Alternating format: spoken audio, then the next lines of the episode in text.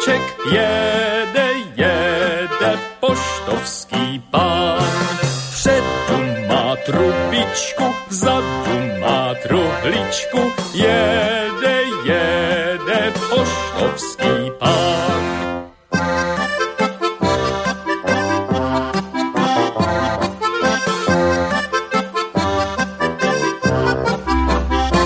Hoci to tak ešte nevyzeralo, keď sme končili v piatok reláciu Hodina vlka, tak e, sme tak nejak hovorili o tom, že útorok ráno to nebude, ale vidíte, nakoniec zvučka, naša tradičná listárska e, malého poštárika sa ozvala práve teraz v tomto tradičnom čase po deviatej hodine, lebo nakoniec sa to uhrkalo tak technicky, že to teda v útorok máme.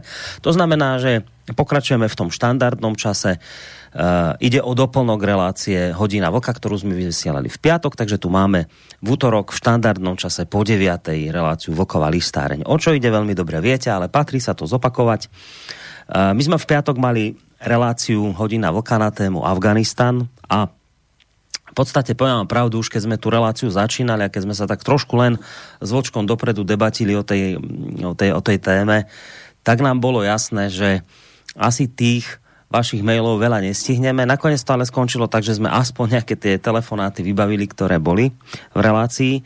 Ale teda predpokladali sme, že, že si asi budeme maily presúvať do tejto relácie, ktorú práve teraz počúvate. A tak sa nakoniec aj udialo. Takže vlastne to znamená, že ja tu mám úplne komplet celú nádielku mailovú z piatka, teraz mi ju poštárik tu nás hodil, mám ju na dvore, je to taká celkom sympatická kôpka, takže ideme sa pustiť do toho teraz. Uh, skôr ako privítam Vlčka, len teda chcem povedať, že vám nerušené počúvanie takto ráno po deviatej hodine z Banskej Bystrici praje Boris Koroni. Už som spomínal to meno Vlčko, toho pána veľmi dobre poznáte, robím s ním reláciu Hodina vlka, je tu aj teraz v, vo Vlkovej listárni. Vlk, zakladateľ a prevádzkovateľ internetového portálu Kosa je na Skype. Vlčko, dobré ránko ti prajem. Dobrý ráno, Borísku, do Banské Bystrice, dobrý ráno všem našim posluchačkám a posluchačům Slobodného vysielača, kteří eh, si pustili tuhle relaci napřímo, nebo si ji pustí z archívu. Ať už som na zemne kouli kdekoliv. Proste dobrý ráno. Tak, dobré ránko aj tebe.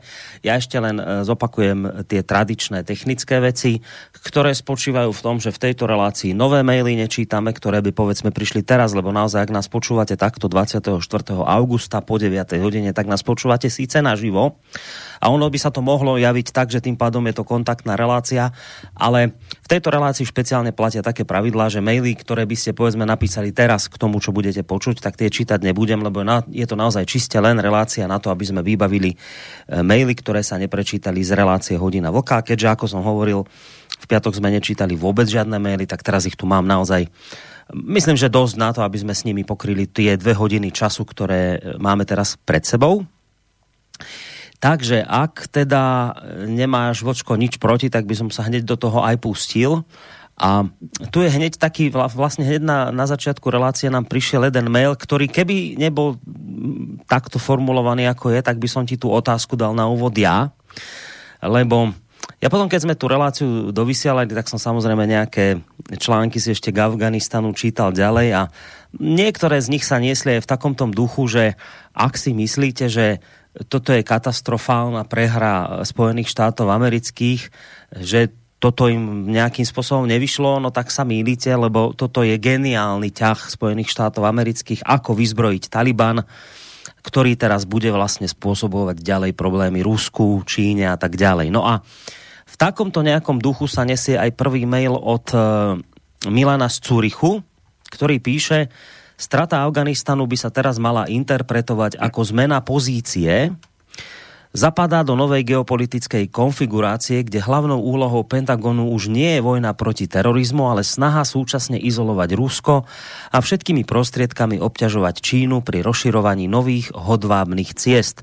ú es á môžu na obmedzenie globálnej moci Číny využiť ob- obchod, patenty, financie, bankovníctvo a ďalšie pravidlá vytvorené ú es á, ale fyzické zadržiavanie Číny za prvou líniou ostrovov do Tichého oceánu, Arktídy či Indického oceánu sú ilúzie. A na pevnine Rus- Rusko, Stredná Ázia a teraz aj Južná Ázia sú pre Čínu partnermi v oblasti investícií, rozvoja, obchodu na novej hodvábnej ceste. Sused Afganistanu, Pakistan, má jednu z kľúčových úloh v čínskej iniciatíve novej hodvábnej cesty. Má spojiť Čínu, provinciu Ujgurská autonómna oblasť Sintiang cez Pakistan do Indického mora a ďalej do Európy a Afriky. To je samozrejme dôvod propagandistického ťaženia Západu proti Číne v ujgurskej otázke. Pre Afganistan má postaviť Čína za rok modernú diaľnicu asi dvesto osemdesiat kilometrov z Kábulu do pakistanského Pešavaru a ako časť diaľnice Rusko, Uzbekistan, Afganistan, Pakistan. Z Afganistanu má Čína dostávať lítium, ktoré je kľúčové na výrobu batérií. Je to pre ú es á skrátka len zmena stratégie. Americkí vojaci opúšťajú Afganistan, ale ú es á neupustia krajinu, zostanú tam prostredníctvom zástupcov. Islamský štát bude bojovou silou ú es á. Ich úlohou je vytvárať chaos, to je všetko, čo ú es á urobili, teraz to budú robiť zástupcovia, je to vzorec, ktorý fungoval v Iraku a stále funguje v Sýrii. ú es á opustia aj Prahu, ale nebudeme svedkami toho, ako Česi utekajú do ú es á hlava nehlava. Dnes realita na letisku v Kábule. Praha je jedným z dôležitých centrov boja sí aj á s Ruskom, ale nie len Poliaci sa už zľakli, keď sledovali televízne zábery z Afganistanu. Niet pochýb, a už pomaličky končím ten dlhší mail, niet pochýb, že americkí vojaci ujdú z Poľska, keď sa objavia prví ruskí vojaci. Poliaci majú problémy s Bidenom, nechcú po ňom pomenovať americkú vojenskú základňu. Je otázne, čo sa stane s produkciou heroínu, ktorý financuje projekty sí aj á na celom svete. Taliban to chce zakázať. Tak toto napísal Milan z Cúrichu, je to naozaj úctyhodný mail, takto na ráno som ťa ním hneď v úvode zavalil, tak nechám na tebe, čo všetko si si z toho zapamätal, respektíve na čo všetko z toho by si chcel reagovať. Vlčko? No, já především pozdravím Milana do Curychu, protože jsme spolu v kontaktu a Milan sleduje politiku opravdu důkladně a zásobuje mě nepřetržitě zajímavými články do západního tisku. Za to mu chci poděkovat. Ani nestíhám. Nicméně v tom mailu je řada věcí, které bych chtěl rozparovat. Eh, mám připravený v zásobníku na kose dva články, kde se zabývám Afganistánem a ještě nejspíš napíšu třetí, protože těch materiálů je prostě obrovské množství a já neříkám, že jsem nejchytřejší na světě. Pracuju s nějakýma informacema a dělám si z toho nějaký závěry. Ty závěry můžou být platný a taky být platný nemusí. Ale řekněme si, že Amerika válčila v Afganistánu a to naprosto nesmyslně od roku dva tisíce jedna, to znamená dvacet let. Stálo jí to dva biliony dolarů. Nechala tam nějaký mrtvý a nakonec utíkala v naprosté panice. Já teďko trošku odbočím. Eh, Borisku, určitě ty, Milán i naprostá většina našich posluchačů zná jeden z nejznámějších snímků z druhé světové války. E, mám na mysli ten, jak americká národní, námořní pěchota vstyčuje na Mount Suribachi e, ta skupina vojáků prapor vítězství, e, který má zdůraznit, že robili na Japoncích Iwo Jimu, což byla jedna z nejkrvavějších bitev v Tichomoří. Určite si ho videl. Jasné, jasné, to je ikonický obrázok, samozrejme. To je niečo podobné ako, niečo podobné ako, ako Rusi na Reichstagu, keď vstyčujú tú svoju. No. Sovieti teda. Přesně tak. Je tam, je dokonce, ta socha je dokonce, jestli se nepletu, je na Arlingtonském národním hřbitově, kde jsou pohřbení američtí vojáci, kteří padli v zahraničí. Proč o tom mluvím? Protože eh, s, Taliban tenhle snímek sparodoval, on má nějakou tři sta třináctou brigádu, což má, je něco jako jejich zelený barety nebo Specnaz. Prostě jednotka speciálních úkolů a ty si dávají záležet na tom, aby bojovali zásadně v amerických uniformách a s americkou technikou. A Taliban použil tyhle vojáky k, řekněme, k parodii na, na tenhle ikonický snímek. Oni vstyčou vlajku Talibanu někde na nějakém kopci poblíž Kábulu. Kábulu. Já si neumím představit, větší potupu Spojených států propagandistickou, než je právě tohle. Právě kvůli té ikoničnosti té fotografie. Takže si to zopakujeme. dvacet let války s množstvím ztrát, dva biliony e, utopených dolarů, k tomu takováhle ostudná porážka. A já e, za těchto okolností, plus další věci, mohl bych mluvit dvě hodiny. A e, za těchto okolností odmítám přijmout to, že e, Američani nyní po dvaceti letech došli ke geniální změně strategie, že teda jako proti Číně to Taliban použijou proti Číně a proti Rusku. Taliban už dřív, e, předtím, před rokem dva tisíce jedna, se choval sice jako fanatický muslimský režim, ale na rozdíl například od e, teheránských ajatoláhů nepracoval s myšlenkou vývozu islámský revoluce do zahraničí. Byl napadený kvůli tomu, to jsem říkal už pátek, že nejvyšší šéf Talibanu Mullah Umar eh, odmítl vydat Američanům eh, Usámu bin Ládina a vyhnat Al-Kaidu. Jednak mu to nedovoloval, nedovoloval Korán eh, a jednak mu to nedovolovalo eh, to, že se přiženil do Usámovy rodiny. Čili to, tohle byla ta bezprostřední rozmětka toho útoku na Afganistán. A po dvaceti letech měnit strategii e, a mít v tom nějakou vizi, já si myslím, že ne. E, samozřejmě, že Martin by mohl poukázat na Trumpovy projevy, kde Trump vysloveně zmínil, že e, když teda byla ta dohoda s Talibanem v Dauhá, tak on zmínil, že konečně eh, přestanou vytahovat žhavý kaštany z ohně za Čínu a Rusko. Eh, ty, ty budou mít nyní starosti. Mm, mm. Ale to, to Trump řekl, to, to, to jo, ale že by to byla nějaká geniální strategie, to, to, to teda rozhodně ne a nemyslím si, že, že v tomhle módu jedou. Oni především chtěli ukončit tu válku, protože eh, Taliban byl původně poražen a teďko už jenom sílil a jak dokazuju v tom jednom článku, který jsem dokončil teď ráno, tak od roku, nejméně od roku dva tisíce tři měli v Americe jasno, jak ta válka vypadá a že je v podstatě neřešitelná. Jo. No, určitě, já... od roku, počkej, jo, určitě od roku dva tisíce deset. Čili já na tohle nevěřím. Samozřejmě, že Čína asi mít problém bude. Rusko mít problém může. Rusko, když se koukám na mapu, tak přímou hranici s Afganistánem nemá.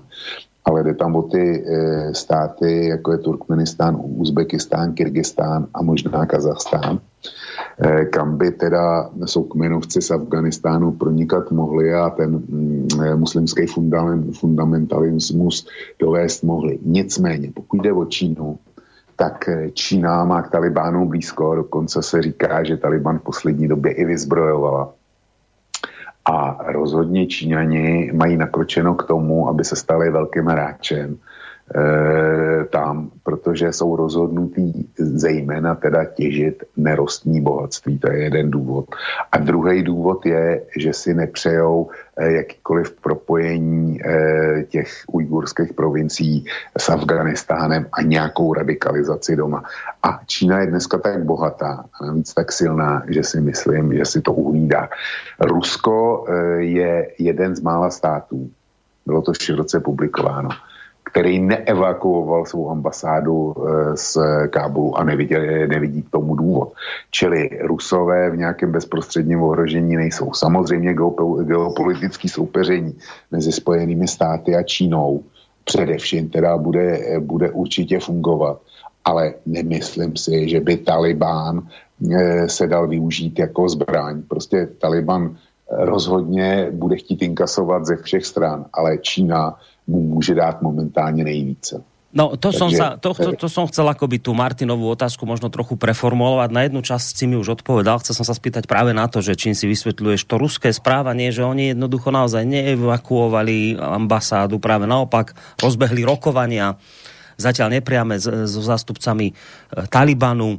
že sa teda chcú nejakým spôsobom vnímať realitu, že je takáto, tak poďme na nej stavať.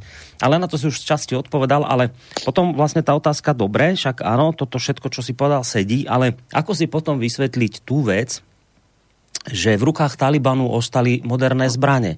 A teraz iste, však keď naozaj utekáš takto urýchlene, tak niečo tam ostane. Ale vojenská technika v týchto objemoch, ktorá tam ostala, navyše ostali tam vrtuľníky. V, vieš, že ja si to tak predstavím samozrejme laicky, že vrtuľník je tá práve vec, ktorú môžeš najľahšie zobrať so sebou, však ho naštartuješ a uletíš s ním preč. A teraz v Talibanu ostali vrtuľníky, Talibanu ostala, ostala technika, ktorú dokonca tí chlapi ani nevedia ovládať, však samozrejme tí tá armáda, ktorá tam bola oficiálna, bola na to školená, tá im to ukáže, ako to celé funguje, čiže to nie je argument, že oni to ovládať nevedia, o, ovládať to už zrejme budú vedieť hneď. Ale, ale ako si vysvetliť ten fakt? Lebo to potom naozaj človeka zvádza k myšlienke, že ak ú es á pochopili, že už teda tá vojna je prehratá a nemá zmysel mne ďalej pokračovať, tak teda urobme aspoň všetko preto, aby sme to, povedzme, tým Rusom Číňanom sťažili. Nech majú teraz pri sebe, pri svojich hranicách niekoho, kto je aj dobre vyzbrojený. A neviem, či si zachytil, Rusko teraz zorganizovalo nejaký taký veľtrh vojenskej techniky, armia, či ak sa to volala. Bolo tam tridsať tisíc kusov techniky, dnes som to akurát pozeral na ČT dvadsaťštyri. A ide Rusko predávať tomuto regiónu e, za nejaké zlacnené e, sumy peňazí, zlacnené ceny, vojenskú techniku na obranu práve pred Talibanom, že teda obáva sa, že sa bude tlačiť do týchto oblastí. Čiže skrátka, dobre, vieš, či tá taktika Spojených štátov nebola v tom, že no dobre, keď už je, to, keď už je realita taká, aká je, proste nevyšlo nám to, tak aspoň správame všetko preto, aby sme to skomplikovali život Rusom, Číňanom v tom, že ten Taliban teraz jednoducho bude dobre vyzbrojený. Lebo, myslím sa, tým končím tú otázku, že ak by si chcel, tak by si tú techniku proste stiahnuť vedel. Proste podľa mňa sa na autách dá odísť, dá sa uletieť na vrtuľníkoch a to všetko tam proste ostalo. Čiže človeka to zvádza k tejto myšlienke, k tej otázke, že či to nebol zámer. No, tak za prvně ten, tu včerejší reportáž jsem viděl, o které mluvíš, o té armii, za druhý. Rusové mají, mají doopravdy obavy, aby nedošlo k vývozu radikálního islamismu do těch jejich bývalých středoazijských republik. To, to nepopírám, oni tam uspořádali velký cvičení a e, tam, kde mají svoje základny, tak posilují svoji přítomnost. To je, to je pravda. Na druhou stranu se, budou se prioritně snažit s Talibanem domluvit a všechno vypadá tak, že Taliban bude mít nějaký čas, minimálně nějaký čas, velký problémy etablovat svou moc v Afganistánu. Syn legendárního generála Dostuma, mm. což byl šéf nebo velitel uzbeckých milicí, tak ten vyhlásil Talibánu válku a vede si podle prvních zpráv docela úspěšně. Počkej, to je ta, jistě, to je ta část, jistě... ten Pančír, čo tam je ta odbojná, ano, ano, ten ano, odbojný region, jo, o tom hovoríš. Jo, jo, to, to je ono. A jistě, jistě nebude sám, protože eh, Afganistán není Slovensko, kde by teda bylo, eh, byla eh, maj, majoritní většina Slováků, a k tomu nějaký Maďaři, Poláci a tak dál, když to, když to teda budu bagatelizovat. To je stát, kde, který má asi čtrnáct hlavních národností a největší jsou Paštunové, ale i ty jsou, což je jádro Talibanu, ale i ty jsou mezi sebou rozdělený na dvě zásadní znepřátelené frakce. A pak tam máš ty Uzbeky, Kyrgyzy, Tádžiky, Chazary, což jsou, což jsou i Iránci a tak dál. Jo. A Afgani, Afgánci nikdy nepojímali, nepojímali Afganistán jako svůj stát, tak jako tomu rozumíme my. Ty e, byli věrní svý rodině, svýmu klanu a svýmu kmenu. A to, tím to končilo. Nějaká ústřední vláda je vůbec nikdy nezajímala a e, není to pro ní reprezentant. Jo. Takže e, ty, jestliže dřív tam válčili spolu klany, kmeny a podobně, tak já si myslím, že tohle zůstane. Ten Taliban není dost silný.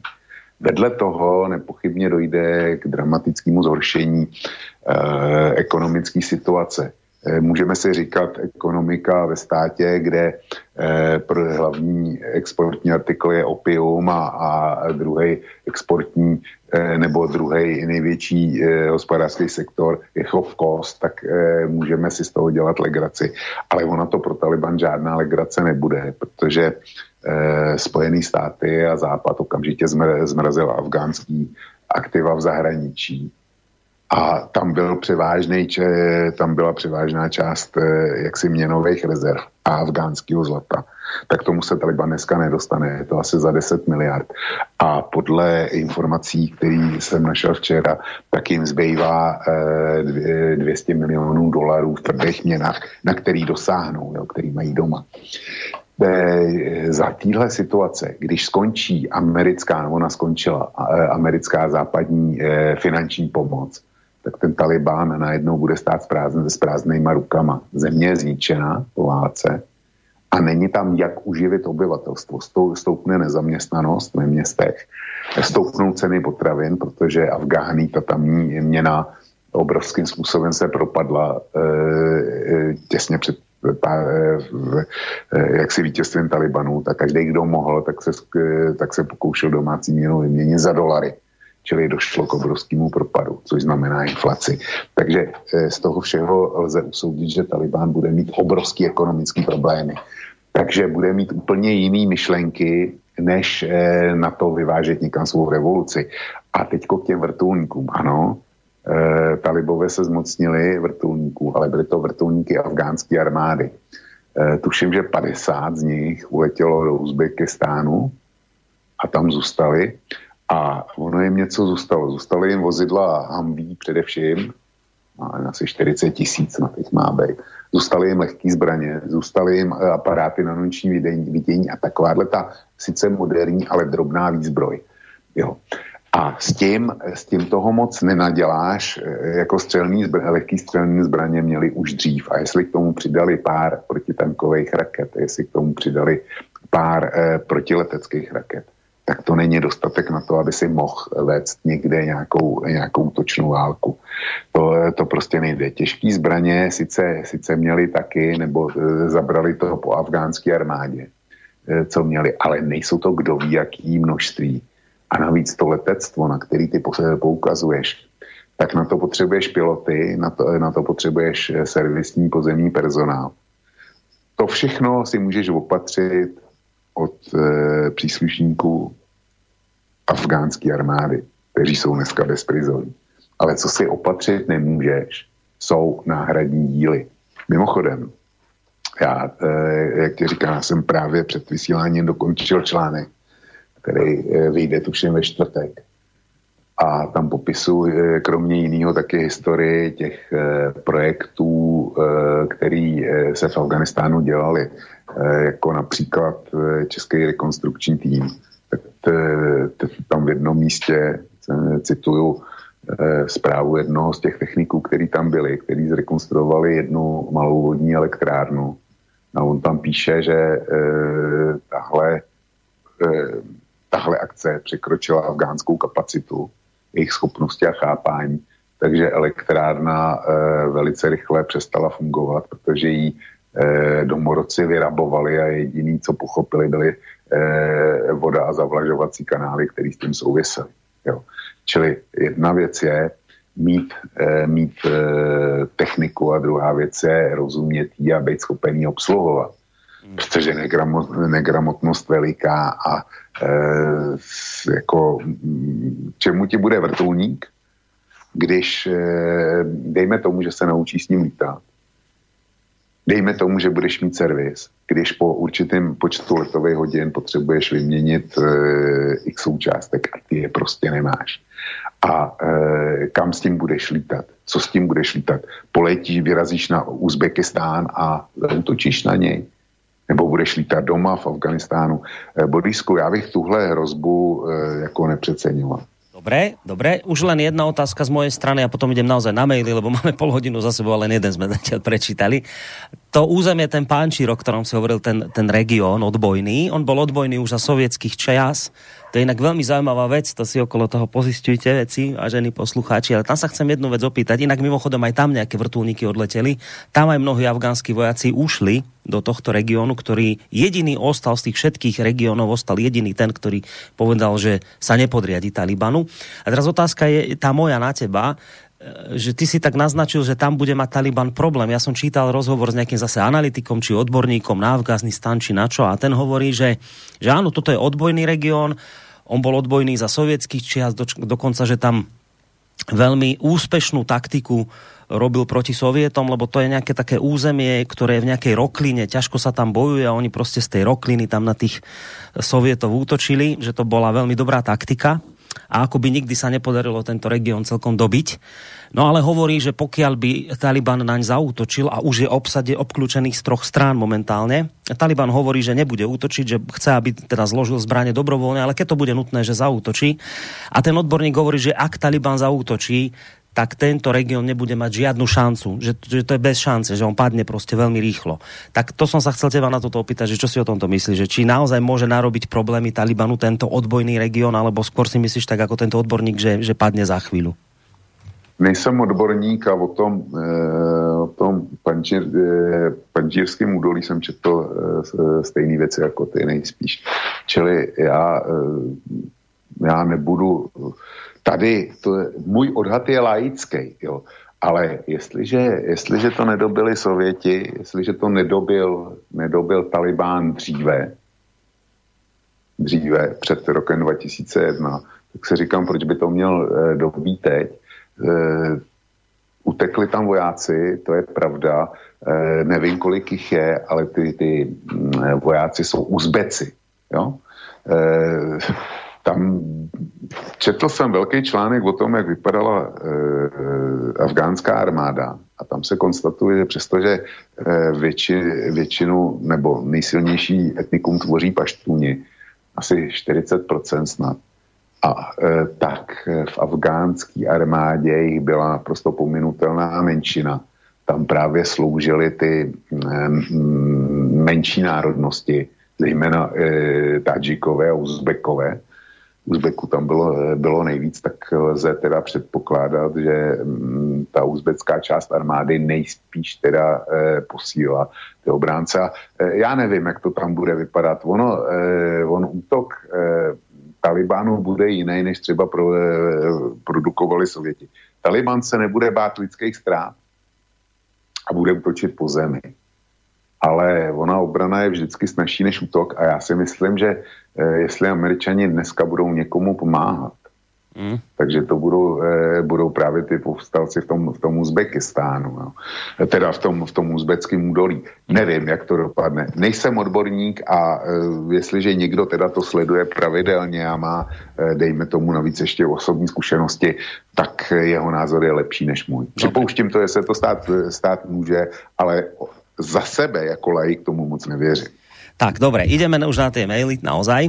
Tak, ďalší mail od Pavla. Dobrý den, co říkáte na nápad v prípade príslušníku a spolupracovníku hnutí Taliban odebrať veškerá lidská občanská práva z argumentácií? Ty je také nevyznávaš, tak mi také ne. Pak by bylo možné aplikovať, oni to také delají bez soudu, absolútny trest. Bylo by to řešení? Pýta sa Pavel. Já si nejsem jistý, jestli tomu, tomu dotazu rozumím. Komu odebrat? Kdo bude komu odebírat jeho občanské práva? No neviem, to tam nenapísal, znie ten mail tak, ako znie. Ja mám tiež problém celkom pochopiť, čo tam je tým myslené. Ja práve naopak no, som zachytil, že Taliban jestli, sa tvári teraz zmierlivo k týmto veciam. Jestli, jestli jde o to, že Taliban odebere občanské práva těm poraženým, já si myslím, že to může být náš výklad, ale Taliban jednoznačně prohlásil, že tam vytvoří nějaký ten kalifát nebo emirát islámský, kde bude bezpodmínečně platit právo šaria. A e, pak, se, pak se bavme o tom, co to jsou občanský práva. Jestli občanský práva v našem slova smyslu, tak ty se s e, právem šaria nesnáší. A nebo jestli to budou občanský práva vyhovující právu šaria, ty by měly zůstat. Ďalej tu máme mail od Ľuba. Moja otázka na Vlka je na vás, Boris. Ako si vysvetľujete, že armády NATO s desiatkami tisíc vojakov s top armádnou technikou za miliardy dolárov nakoniec podľahli cca šesťdesiat tisíc bradáčom s kalašníkovmi? Samozrejme, obrazne povedané. Však to nedáva zmysel. Ľubo sa pýta, ako je toto možné? No, nejak, ja, len k tomu, ja len k tomu dodám... No dobre, však ja len k tomu dodám, že tam sa, kde si písalo, že Talibáncov má byť naozaj okolo šesťdesiat tisíc, ale že tie, že tie počty môžu byť vyššie, lebo vlastne nikto presne nevie, ale keď sa odpichneme od tých oficiálnych čísel, tak Talibáncov šesťdesiat tisíc a teraz, ak sa nemýlim, tej, tej oficiálnej armády má byť tristo tisíc tých, tých členov tej oficiálnej armády. Teraz, že už to no. máte nepomer. Papírově, papírově tři sta tisíc, ale dneska se mluví o tom, že to, to číslo neodpovídalo vůbec ničemu, že to byly mrtví duše a teď se dohaduje jenom kolik bylo těch mrtvých duší. A navíc ty vojáci, nebo říkám, mám opravdu pěkný článek a pravděpodobně ho převezmu a příští týden vydám, vydám na eh, kose celý, kde autor, bývalý velvyslanec České republiky v Afganistánu a taky bývalý generál naší armády Petr Pelc říká, že ta afgánská armáda právě byla tvořená těm menšinama, že byla zatížená obrovským počtem dezercí od samého začátku, že vojáci odmítali vůbec jakýkoliv nasazení mimo svou provincii, kde byli doma, protože pro ně to bylo nasazení v cizině. No, v cizině. Takže ta afgánská armáda měla e, velmi, nikdo neví, jaký měla skutečný stavy, mm. měla mizernou morálku a navíc. My jsme tam byli dvacet let. A vlastně, e, když je někdo někde dvacet let, tak když přišel s dobrýma úmyslama, tak se, v turá, tak se prostě během těch dvaceti let změní okupanta. Hmm. To tak prostě je. To, to jako z přítele se stane nejdřív někdo, kdo vadí a pak už je to jenom okupant. A je jasný, že když Taliban postupoval tak, tak rychle, jak postupoval, že naprostá zdrcující většina Afgánců nás viděla jako okupanty. Už nás prostě měla dost. Například třeba i proto, že ta vláda musela být obrovsky skorumpovaná. Jo. To O tom dneska vyplývají na, na povrch naprosto neuvěřitelný story. Mimochodem, já mám před sebou otevřený článek ze C N N, kde píšou o americké rozvojové pomoci, jak byla nesmyslná. No a jak to prochází, jeden příklad za všechny. Prostě eh, ekofanatici si prosadili, že z těch, že z těch peněz tý rozvojové pomoci Afganistánu bude vybudovaná taky, taky čerpací stanice pro auta na plynovej pohon. Tak ji opravdu vybudovali, ale nikdy tam žádný auto nepřijelo, protože v Afganistánu prostě nic na plyn nejezdí a nejezdilo. Jo? Takže tam se vybudovala, to, to je, to je, to je, to je ta, ta rozinka na tom koláči, jo? Hmm. To, tý marnosti. No a teď jsem Jsem ztratil net. Zkrátka... Že si tam popresadzovali takéto nenormálnosti, ta skorumpovaná... Ta, ta, takový skorumpovaná vláda, hmm. jo. Čili, čili Afgánci za ní, za ní nechtěli bojovat. Hmm. Jak je možný, že západní armády prohrály? Naše slabina, když Západ něco dělá, tak aby byl vítěznej, tak potřebuje dvě věci. Především krátkou válku. A to je jeden předpoklad. Velmi krátkou, rychlou válku, kterou vyhraje.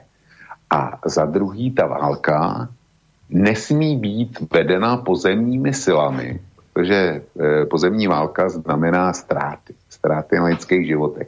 My chceme technologickou válku, tak aby to vypadalo jako počítačová hra, že si budeme, že si budeme sedět za klávesnicí a drtit nepřítele. Jo? Že to bude čistý, rychlý, a pro nás nekrvavý, ale krvavý pro, pro tu druhou stranu. To je ideální konflikt pro nás.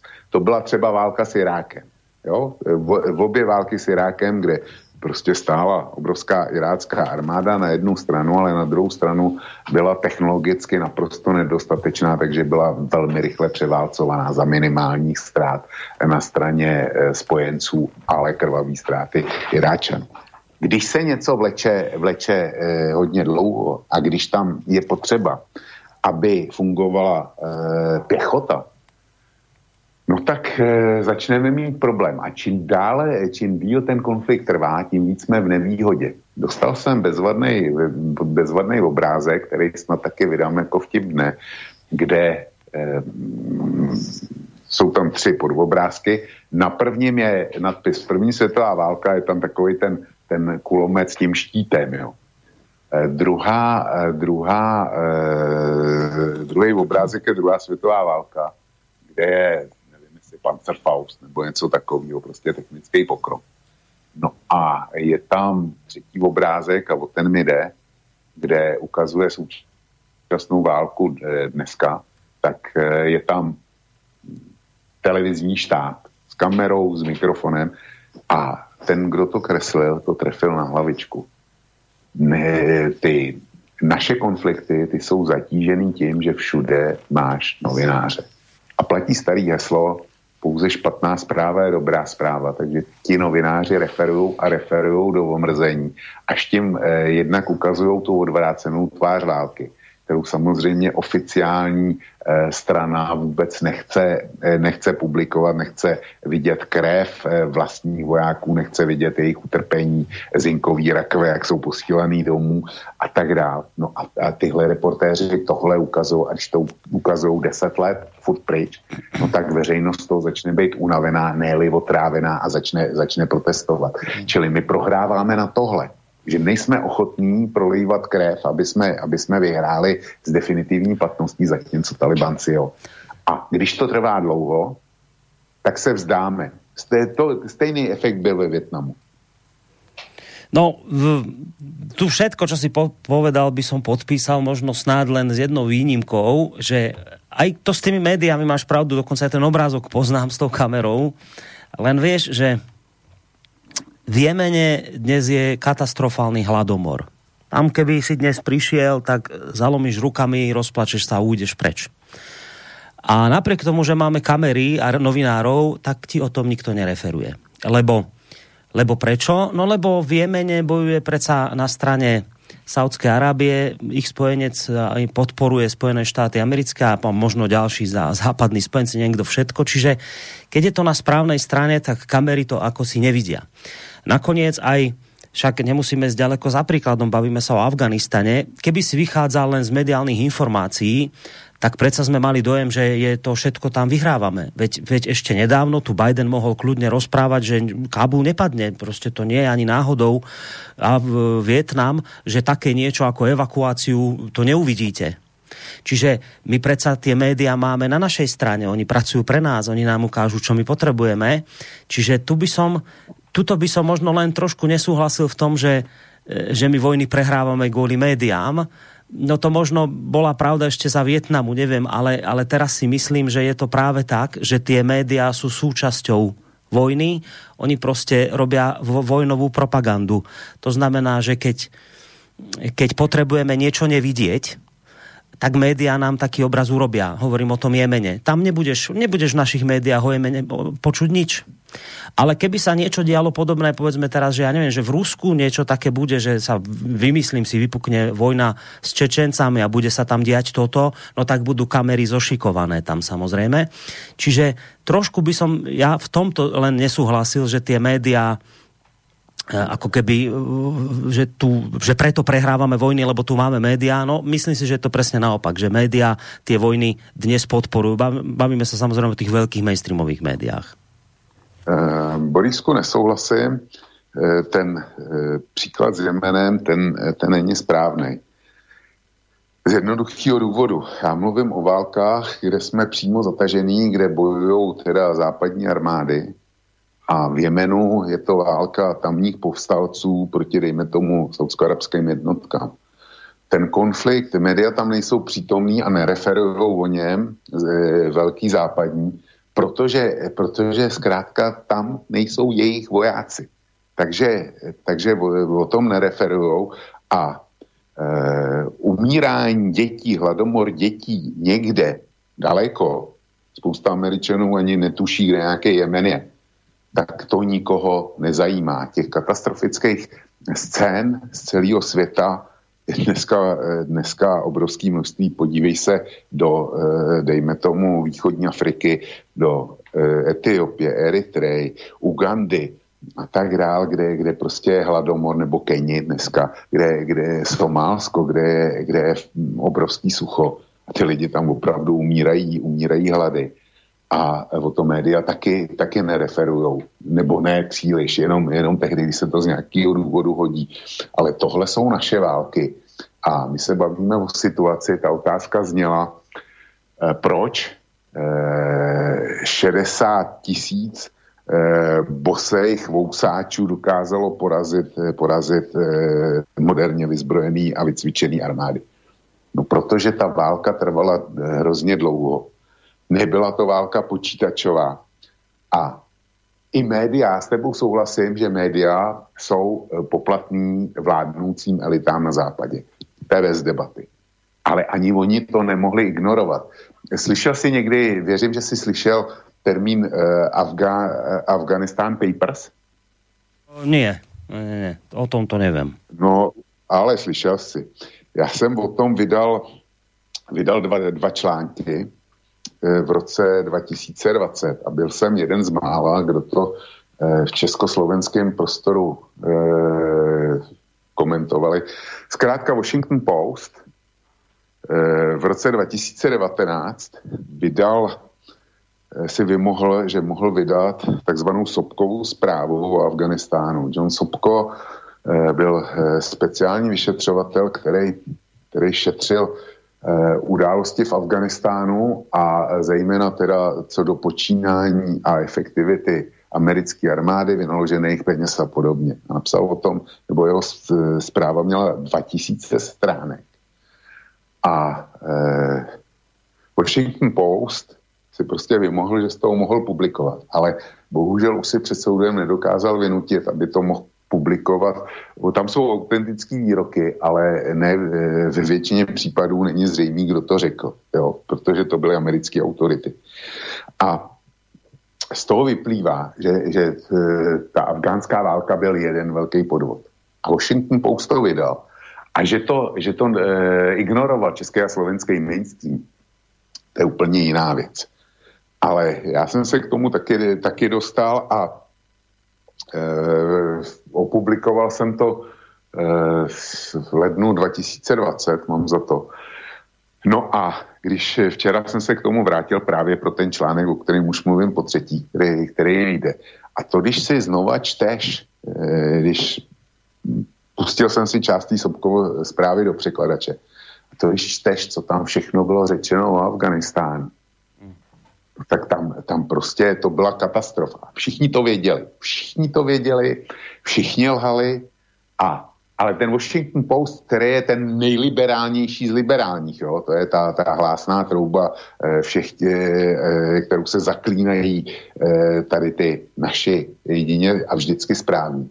No tak on to, on to prostě opublikoval. No dobre, takže opublikoval, ani, len, ani tohle nefunguje. Len dobre, len sám vravíš, že nikto to neprebral, že dobre, však on niečo opublikoval a teraz ale vo, výsledok je aký, že vo výsledku si myslím, že keby si sa opýtal, urobil by si si prieskum medzi ľuďmi a spýtaš sa ich jednoduchú otázku, ľudia, tak ako si my vlastne v tom Afganistane stojíme po tých dvadsiatich rokoch, nie teraz už po tom, čo sa udialo, len tak ako predtým by si sa ich opýtal, z tých našich médií a z toho všetkého mediálneho pokrytia. Aký máte pocit?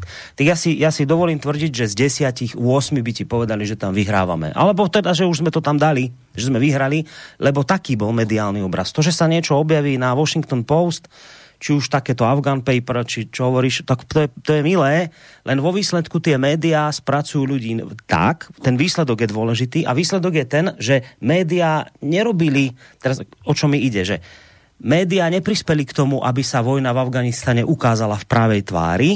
My, na zla, my, my vďaka médiám naozaj nevieme, ako to v Afganistane vyzerá a potom sa udeje niečo, čo sa udialo teraz, že afgánska vláda pozhadzuje zbrane a ujde a zrazu sa pýtame, prečo to je?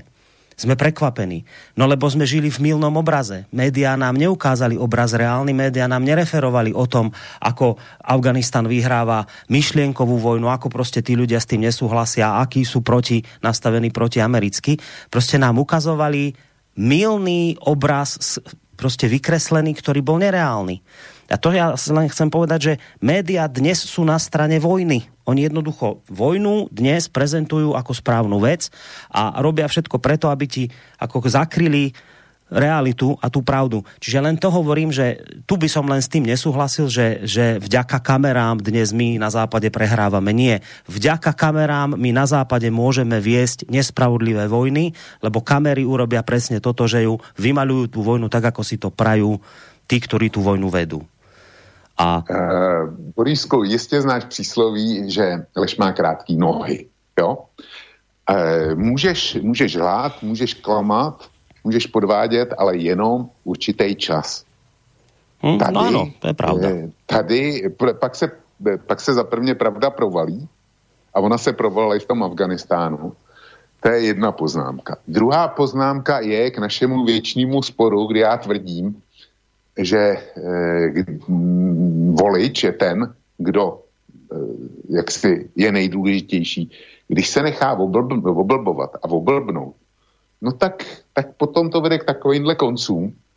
Třetí poznámka. Ty jsi začal tu relaci eh, minulou eh, tím, co, co jste odvysílali na Slobodném vysílači eh, v roce... dvetisícštrnásť. dvetisícštrnásť. Takže v roce dva tisíce čtrnáct jste dali správný pohled. Já jsem potom citoval článek na Kose k, Afgan- k Afganistánu, který byl taky v roce dva tisíce čtrnáct. A ten článek předpověděl, že to takhle dopadne. Takže když to z toho plyne poznámka čtvrtá, že nechť to mainstream dělá, jak to dělá. Dává tím prostor alternativě, aby alternativa včas upozornila na problémy a e, nakonec e, se potvrdilo, že upozorňovala správně, že situaci správně vyhodnocovala. Takže ergo kladívko v konečném důsledku poznámka pátá. Ten, kdo na to doplatí ztrátou své důvěry, zcela jasně musí být mainstream a politické elity. Až budou zase, zase vykřikovat, že, že jako fake news a, a propaganda a tak dál a tak dál, takový ty řeči, kterýma jsme zahrnovaný, neustále cejchovaný, taky můžeme říct, a jak jste psali o Afganistánu vy dvacet let a jak jsme o něm psali my, čili mainstream a e, politické elity zcela jednoznačně jsou ty poražený v konečným dôsledku, pretože stráci akúkoliv vierohodnosť. No, ja len bod číslo šesť, a tu sa dostávam k úvodu mojej piatkovej relácii, k tomu Krylovi, prečo som s ním začal. Že ja som to povedal miliónkrát. Ne, Kryl, ja, vieš, Huďo, Huďo, šlo, ja, viem, ja viem, že ide o Huďa. Ja viem, že si spomínal Huďa, čo tam hovoril. Len tak chcem k tomu Krylovi, že ja som to povedal miliónkrát. Mne nevadí, keď ma túto budú linčovať za to, že som konšpirátor a ruský agent a neviem čo. Mne podstata je tá, aby veci, ktoré tu zaznejú, predikcie, predpovede, aby sa ukázali, či boli pravdivé alebo nie. Teraz môžeme kľudne povedať, v dvetisícštrnásť sme hovorili ľudia pravdu. Napriek tomu, že vám tvrdili, že vlk je konšpirátor, že ho elfovia bili po hlave a o Huďovi ani nehovorím. Mali sme pravdu. Ale pointa je teraz moja tá v tom, že ja toto všetko znesiem. Len neznesiem to, a to sa už cítim ako Kryl, keď zrazu príde Mikuláš Dzurinda v dvetisícdvadsaťjeden a bude rozprávať, ako on tu proti Američanom a ako on to nepodporoval a budeme, budeme si tu maľovať obraz, že vlastne veď nikto nikdy netvrdil, že vojna v Afganistane je správna. V dvadsiatom prvom môže kľudne hocikto začať rozprávať, že vlastne oni vždy hovorili, že nakoniec tí Američania tam nemajú ísť. A teraz, Vlčko, správne hovoríš. Aha, my vám otrepeme o hlavu váš článok z dvetisíc, neviem ktorého, keď ste to podporovali. A vieš, aká je sranda? Ten článok už, Vlčko, nenájdeš. Ten článok už na internete neexistuje. Ty nenájdeš článok, kde niekto z nejakého mainstreamu spieval oslavné ódy o tom, ako naši vojaci odchádzajú do Afganistanu. Ak nájdeš, nájdeš veľmi komplikovane nejaké čriepky, nejaké zostatky, ale skrátka, ja som to pochopil už pri iných reláciách, lebo vieš, že vo svojom úvode často idem do minulosti, štartujem tie moje stroje času a je to stále komplikovanejšie. A čím chceš ísť ako keby hlbšie, lebo tu sa bavíme o veci dvadsaťročnej, tak ty zistíš, a preto som to hovoril v úvode tej relácie, že ak si myslíte, že internet je zdrojom kolektívnej pamäte, tak ste na veľkom omyle, Ja som to dokonca hľadal, tieto informácie, so Zdenkom Onderkom, ktorý sa u nás stará, ak počúva, tak ho pozdravujem, u nás stará o našu internetovú stránku. Je to človek, ktorý sa naozaj do fungovania internetu vyzná. Ani on nedokázal nájsť tieto veci. Čiže čo tým chcem povedať? Tu sa ľahko môže, vočko, stať vec. A pri tom, ako sú ľudia nastavení, tak si presne myslím, že sa to aj udeje, že prejde pol rok a všetci budú spievať jedno, jednotnú pesničku, že ako sa tam ten Afganistan mohol pokaziť e, vďaka Američanom, lebo to neodhadli a neviem čo, a oni boli stále proti, mainstream začne písať, aké to bolo nesprávne, a stále to tvrdil, že to je nesprávne. A ľudia to vezmú ako fakt. A vo výsledku, a týmto končím, skončíme ako ten Kryl, zahnívaš na smetisku dejín, idiot vtedy v dvetisícštrnástom a idiot dnes, lebo stále konšpirátor, ruský agent, hlupák. Dnes, keď budeš rozprávať niečo, čo, sa, čo je teraz aktuálne, ja neviem, včera mal Novotný tu zaujímavého hostia, pána Hezovčkého, ktorý stal pri zrode každej jadrovej elektrárne na Slovensku, v Českej republike. Hovoril, budeme mať onedlho obrovský problém s elektrickou energiou.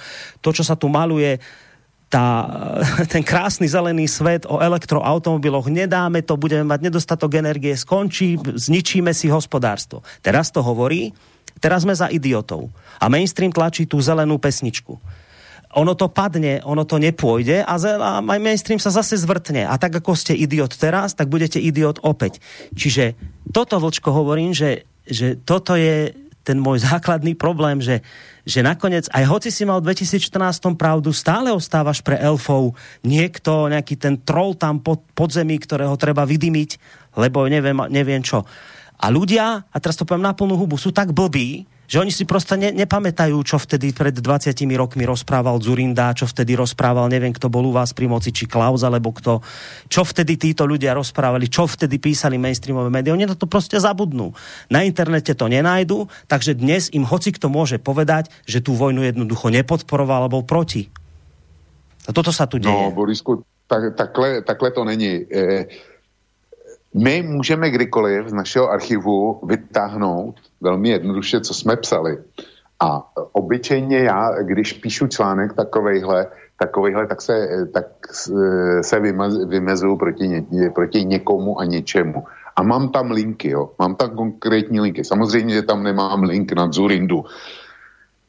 V tom máš pravdu, ale já žádný link na Dzurindu nepotřebuju. Dzurinda byl přece ministerský předseda na Slovensku, předseda vlády.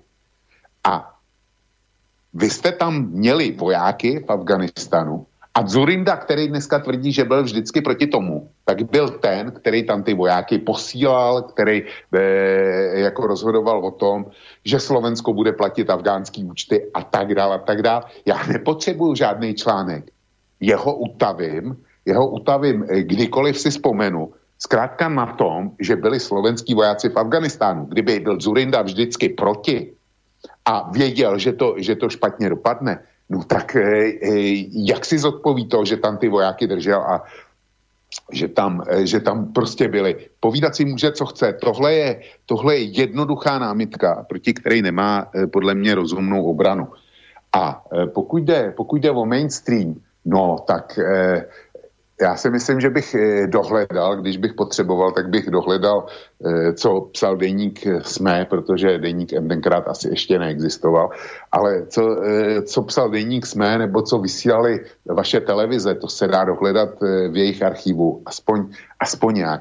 Takže mě nic vykládat nebudou, ale máš pravdu v tom, že je potíž s lidma. Lidi zaprvně mají krátkou paměť, jak se velmi brzo přesvědčíme při volbách v České republice. To za prvně. A za druhý, e, válka v Afganistánu je nepříjemná záležitost a lidi sice berou na vědomí, ale není to, opět použiju svůj, svůj klasický výraz, není to to, o čem se baví u večeře. U večeře se budou bavit o tom, e, jestli má pravdu Jiří Hezoučký. A já jsem se s ním sice nikdy nepotkal, ale je to i pro mě velmi respektovaná persona, to, to jako bez debaty, protože vím, o koho jde a znám jeho minulost. Takže, takže pro mě to je naprosto respektovaná kapacita. A jestliže má pravdu, a já, si, já, já tvrdím to též, co on, že bude nedostatek elektrické energie, prostě nebude kde brát. Tak e, téma u večeře rozhodně bude e, nedostatek elektrické energie, eventuálně její šílená cena, kdy budeš muset opravdu, opravdu přemýšlet o tom, kdy budeš prát a kdy si roužneš, aby si, aby si, si posvítil, tak jako to nás, to nás bezesporu čeká. A na rozdíl od války v Afganistanu, tohle v každém případě bude téma, který bude rezonovat každou domácností. Takže jim to neprojde. Tam už to potom nebude o tom, že oni budou říkat, my jsme byli proti, eh, proti Green Dealu Evropské unie, my jsme eh, ne, byli proti eh, elektromobilitě, my jsme byli proti já nevím čemu, eh, pokud jde o, o skleníkový plyny. Pak už to bude o tom, že člověk si nebude moc svobodně říct, já si teďko rozsvítím, nebo já si teďko vyperu. A to je úplně jiná kvalita a to, to povede k obrovskému celospolečenskému napětí a třesku. Takže ono všeho do času, Borisku. No, dobre. Uh, ideme si trošku oddychnúť, lebo tí, ktorí si potrebujete odskočiť alebo kávičku si dať, však vysielame ešte v podstate stále ráno, respektíve skore dopoludne, tak máte teraz možnosť, dáme si krátku dobrú prestávku a po nej pôjdeme na vaše ďalšie maily. Ja len teda, keďže tam bola vlastne v tom maili otázka aj na mňa, že ako si to vysvetľujete, že tí bradáči vyhrali nad tou dobre vyzbrojenou armádou. Všetky tie dôvody už pomenoval Vočko, ja by som len teda v jednou, jednou vetou skonštatoval, v Afganistane vám ľudia budú zomierať za Allaha a za islám, ale nikdy nie za nejaké západné poňatie demokracie. Skrátka, toto sa deť nebude. No a poďme si teraz zahrať.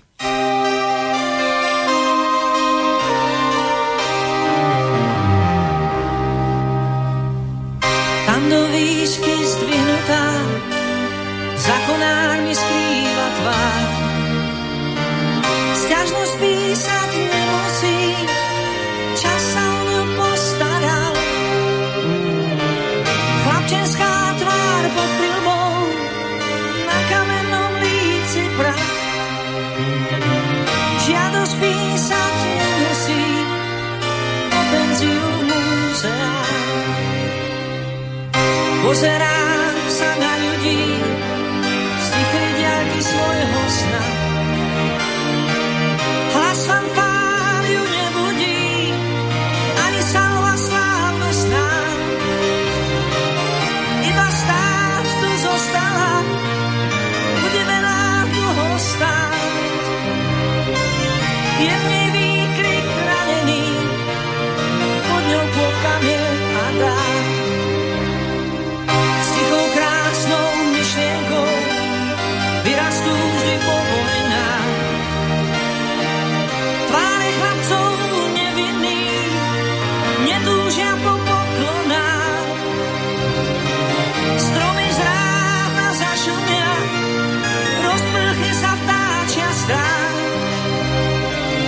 Oči slov tie nevidia, či naozaj sa ukláňaš.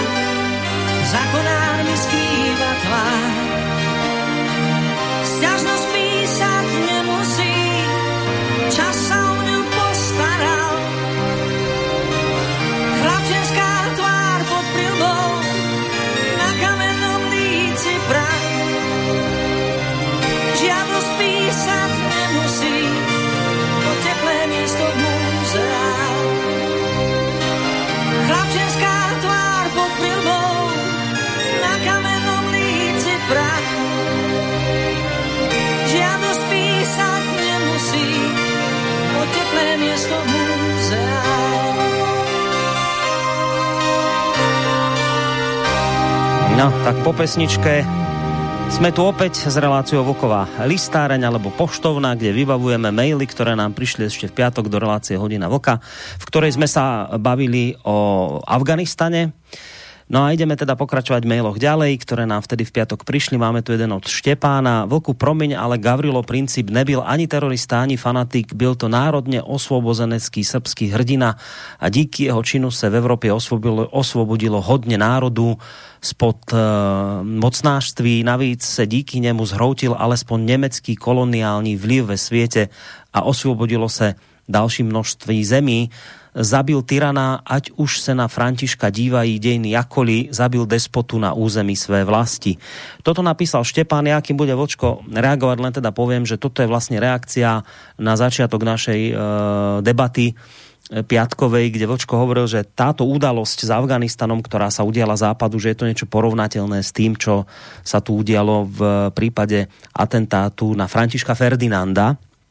No tak toto vlastne poslucháč na toto reagoval, Štepán, no ale tak je to reakcia na Vočka, tak on bude jistě reagovat rád.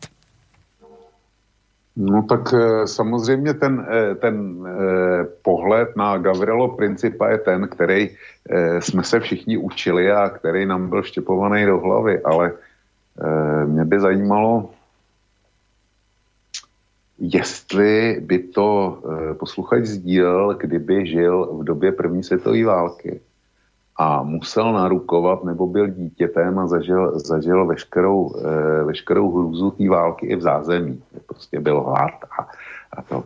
E, bylo přímo v bojích, bylo tuším deset milionů mrtvých. Do té doby naprosto nevídané číslo. Další miliony přidala španělská chřipka, která přišla v důsledku první světové války. Čili my můžeme na eh, Gavrilo Principa se dívat eh, tím pohledem, co říkal posluchač. A já neříkám, že je špatný. Já jsem ho hrozně dlouho sdílel taky. Ale eh, buď se můžeme na to dívat tímhle pohledem. Bez Gavrilo Principa by nebyla vznikla eh, tehdejší Československá republika eh, bez debaty. A spousta, spousta jiných věcí by se nestala. A nebyla by nejspíš nová revoluce, která fungovala o dvacet let později jako záchrana lidstva. Takže můžeme se na to dívat takhle, jako posluchač. A já s tím nemám problém a neříkám, že ten pohled je špatný. A nebo se to, na to můžeme dívat s historickým odstupem a e, s tím, jaký byly oběti a co to, co to všechno stálo. A já jsem ale nechtěl začít tenhle spor. Já jsem, e, ty už si to řekl, já jsem to použil jako srovnání, že sarajevský výstřely měly obrovskou dohru, s kterou nikdo nepočítal. E, Gavrilo Princip chtěl, chtěl připojení Bosny a Hercegoviny k Srbsku, odtržení od Rakouska. To byl jeho záměr a víc, víc prostě nesledoval a bylo z toho něco úplně jiného. Byla z toho celosvětová polízanice a já jsem právě, e, já jsem zdůvodňoval, že podle mě útěk z Afganistanu je něco, ale v horším, jako vystřely Gavrila Principa. Víc jsem říct nechtěl. Tak. Dobre, uh, ďalší mail. Keď som pred časom napísal Vlkovi, že za väčšinu politických problémov tohto sveta sú zodpovedné Spojené štáty americké, tak bol z takejto drzosti zhrozený. Takže, pane Vlku, povedzte niečo na adresu ú es á teraz. Vy ste síce vojnu v Afganistane nikdy nepodporovali, ale autorov tejto vojny ú es á a Brusel permanentne obhajujete. Vaše analýzy mi pripomínajú komentár denníka zet em é k výročiu Hirošimy, v ktorom sa ani raz nevyskytlo meno Spojených štátov amerických. To je pokrytectvo a zavádzanie. Argument. Všechno je dôsledok Sarajeva, je hlúposť. Atentát v Sarajeve bol súčasťou prípravy na vojnu, súčasťou jej scenára, nie jej príčinou. Je však pravdou, že tak, ako sa v roku štrnásť svet pripravoval na vojnu, tak je tomu aj dnes, iba že dnes to majú tí vojnichtiví oveľa komplikovanejšie. Tvrdiť, že Usama bin Laden provedl útok na dvojičky, môže dneska môže dnes iba hlupák alebo agent manipulátor. Ja si myslím, že sme akousi dobrovoľnou zmesou obidvoch, že ste akousi dobrovoľnou zmesou obidvoch a zaujímalo by ma, aké hlboké korene môže mať tá charakterová postkomunistická posranosť. Vaše analýzy o islamistoch sú na úrovni slniečkárov, ktoré sa chcú, ktorí sa chcú zalíškať normálnym ľuďom, poslucháčom Slobodného vysielača. Taliban, islamisti, teroristi, hrôza, hrúzovci, ale kto za nimi stojí, to neexistuje a rozhodne to nie je ani Arábia, ani Pakistan, ani Katar. To je tak naivné, že z toho rozbolí hlava. Ďalej už nemôžem komentovať, radšej som vás vypol. A ako mi opakovane radil Boris aj viacerí priatelia. No, tak toto napísal náš neutíchajúci kritik Vlado z Nemecka. Podľa mňa by si ho aj vedel bez toho, že by som to bol povedal, identifikovať. Ak chceš, môžeš na ten mail reagovať. Ak nechceš, môžeme ísť na ďalší.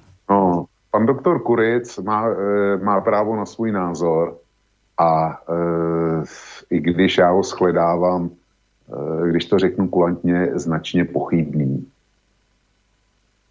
Dvoje, útok, útok na dvojčata podle něj neexistuje, takže zřejmě ty nárazy letadel jsou vymyšlený.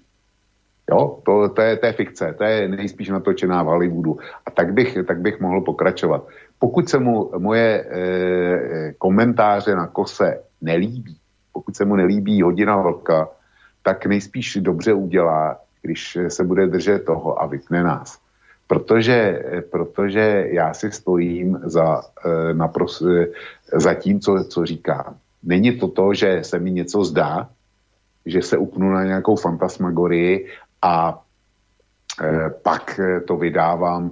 E, není to podle přísloví, co se babe e, chcelo, to se babe aj zdalo. Tak to, to, to u mě teda neplatí tohle. Já se snažím hodně číst, hodně srovnávat, hledat si podklady. A pan Kuric má, má naprostý právo, aby dělal přesně pravý opak. Dá, ať mu to vydrží. K motiváciám a spôsobu komunikácie spomínaného poslucháča by sa dalo veľa povedať, ale bolo by to absolútne zbytočné. Bude taký, aký je, taký ostane, o nás vypol, nevadí, ja som jeho mail prečítal. Ak si ho vypočul, odpoveď naň vypočul, ak si nevypočul, nevypočul, je to na ňom. Nech ďalej pokojne žije a správa sa tak, ako sa správa, je to na ňom. Ideme na ďalší mail. Moment, takže Taliban po jedenásteho deviateho vyzbrojovali Spojené štáty, respektíve ich spojenci za americké petrodoláre zo Saudskej Arábie.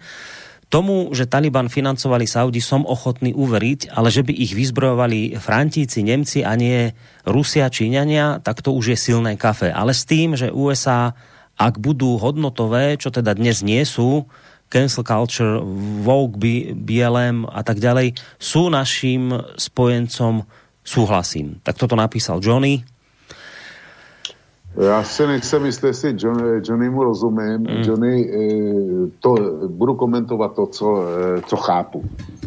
Já tvrdím, že Rusko a Čína, Čína v poslední době, teda s výjimkou poslední doby u Číny, takže Taliban nevyzbrojovali. Ani se do toho nechtěli plec, protože, protože Rusové to dokázali více než přesvědčivě, kdy tuším do roku dva tisíce sedm, nebo do kdy, nebo ne, bylo to, bylo to do roku, kdy se rozhodlo o přijetí pobaltských zemí do NATO. Tak kampaň Spojených států v Afganistánu naprosto důsledně podporovali. Umožňovali zásobování přes Rusko, což výrazně teda zkracovalo eh, trasy dodání. Umožnili průjezd americké vojenské techniky přes Rusko a tak dále, a tak dále. Dokonce snad dali k dispozici nějaké letiště. Čili to byl, to byl původní postoj, postoj Ruska. V momentě, kdy e, změnili ho s tím, jak e, baltské země byly přijatý do NATO, a tomu se nelze divit, a pak už samozřejmě pro Ameriku neměli sebe menší pochopení. Ale že by podporovali Taliban, to byly americký vejmysly.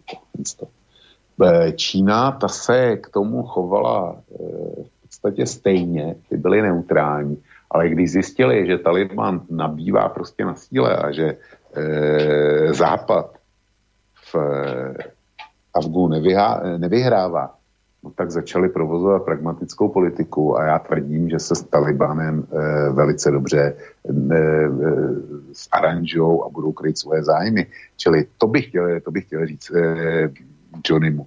Saudská Arábie, samozřejmě Saudská Arábie, ale Spojený arabský emiráty, Katar, tak ty podporovali islámský stát a podporovali samozřejmě i Taliby. A roz, naprosto rozhodující byla podpora Pakistánu.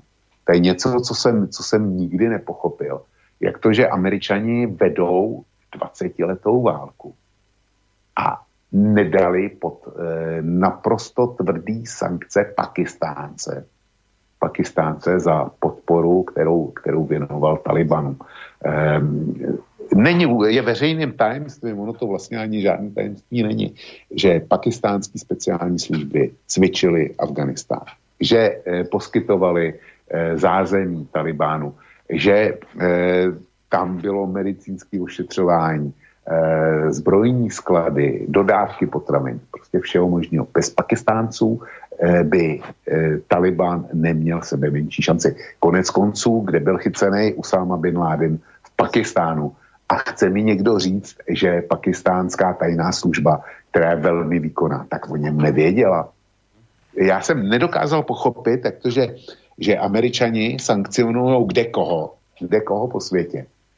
Ale když, jde o, když šlo o poražení Talibánu a o Pakistán, tak nehnuli prstem. Nechápu to. No jedna moja doplňujúca ešte otázka k tomuto, keď si hovoril, ako sa Rusi zo začiatku správali, ako potom zmenili názor, Číňania sa nejak správali, tiež zmenili názor. Teraz v tejto súvislosti sa veľa otázok e, smeruje k tomu, že ako sa zmenil samotný Talibán. Porovnávajú ho s tým Talibanom z deväťdesiatych rokov, keď to bolo naozaj veľmi fundamentálne islamistické hnutie takého stredovekého strihu. Teraz, že či sa ten Taliban zmenil, ako sa zmení, či teda bude naozaj... A zatiaľ to vyzerá tak, že a minimálne z tých slov, ktoré idú od jeho predstaviteľov, to vyzerá tak, že sa nejakým spôsobom meniť chce, že chce, dokonca hovorí, že budú aj ženy vo vláde a niečo podobné, ale zase na druhej strane už pribúdajú prípady, ako nejakí boli zabití, prenasledanie, čo všetko títo, čo tam spolupracovali s, s predošlou vládou. Skrátka, dobre, moja otázka, či si trúfneš robiť takú predikciu, predpoveď, že ako to s tým Talibanom bude, že či sa nejakým spôsobom zmierni, zmení, alebo to ostane to fundamentálne hnutie, ktoré bolo a žiadnu veľkú zmenu v tomto smere netreba od neho očakávať. Či by si si trúfal na takúto predpoveď? Borisku, to je stejný, jako, jako když jsi se mi ptal na názor e, toho experta, že e, m, bude dobitý Panžírský údolí. Já jsem v Afganistánu nikdy, nikdy nebyl a nemám sebe menší e, touhu tam, se tam někdy podívat. A nevím, jak se to bude, e, jak se to bude vyvíjet. E, tisk e, nyní zůstal informuje o tom, že, že opravdu ten Taliban takzvaně dva nula je jiný a bude jiný než ten, ten který bývá. Ale vedle toho jsou ty zprávy, o kterých, o kterých eh, mluvíš, že popravujou a kamenujou, lámou kosti a nevím co všechno. A eh, že nám zakazují vycházet a, a kdesi cosi. Jak to, jak to v Afganistánu dopadne, to nevím. Ale životní zkušenost mi říká, že když je nějaký hnutí nebo politická strana, tak vždycky se rozdělí na křídla. Jo, na nějaký to liberální křídlo nebo mírnější křídlo a na radikály a, a eventuálně další frakce. A stejný to bude u toho Talibanu, to, tím jsem si jistý. A myslím si, že to tam dneska už je, že i tam budou, tam budou různý frakce a budou tam ty bigotní islámský konzervatisti. O, o tom nepochybuju. Do jaký, kolik je tam všelijakých modernistů, nebo to, co eh, se tam nazývá modernista, což by eh, v našich podmínkách byl eh, tmář největší, tak eh, to si netroufnu říct. A tyhle dvě křídla, ty se dřív nebo později rozádají a dojde mezi nima k velkému boji. Navíc. Četl jsem pěknou definici, která říká, že Taliban není žádný hnutí, ale že to je, že to je hromadná frančíza e, různých skupin s různými zájmy. Ano, ano. A jestli, jestli, jestli to je pravda, jestli to je pravda, a já věřím tomu, že jo, to je víra, nikoliv jistota, věřím tomu, že jo, no tak e, jako bude tam parta, která se bude e, snažit to modernizovat a ukázat směrem světu, že už jsou jiný. Protože si za to budou chtít zajistit, zajistit hospodářskou pomoc. No a pokud se dostanou k moci a budou vyslyšený, tak to bude znamenat, že ty radikálové budou od moci vzdálený, ale, ale ty tu moc budou chtít převzít a budou, budou o to víc bušit do, do těch svých bubínků toho, toho konzervatismu, toho těžkého tmářství. A protože se lidem nepovede, nepovede dobře, už jsem mluvil o tom, proč asi to tak dopadne, no tak samozřejmě budou, budou jaksi náchylní poslouchat ty radikály. Jo. A budou, budou vinit ty modernisty za to, že, že se jim daří hůř, než se jim dařilo dřív. Hmm. Čili když tohle všechno, všechno sečtu, tak mi z toho v dlouhodobé perspektivě vychází, že e, vyhrajou ty fundamentalisti. Mm. Ale je to vyšší z křišťálový koule. Dobre, ale v podstate si mi tak trošku na tú otázku odpovedal. Uh, videl som, že nám zvonil telefon. To bude mojou chybou, ja som zabudol povedať, že nie len maily nečítame, ale ani telefonáty nedvíhame v tejto relácii, takže nemusíte telefonovať, ide naozaj len o to, že čítame maily, ktoré nám to ostali z piatka k tejto téme.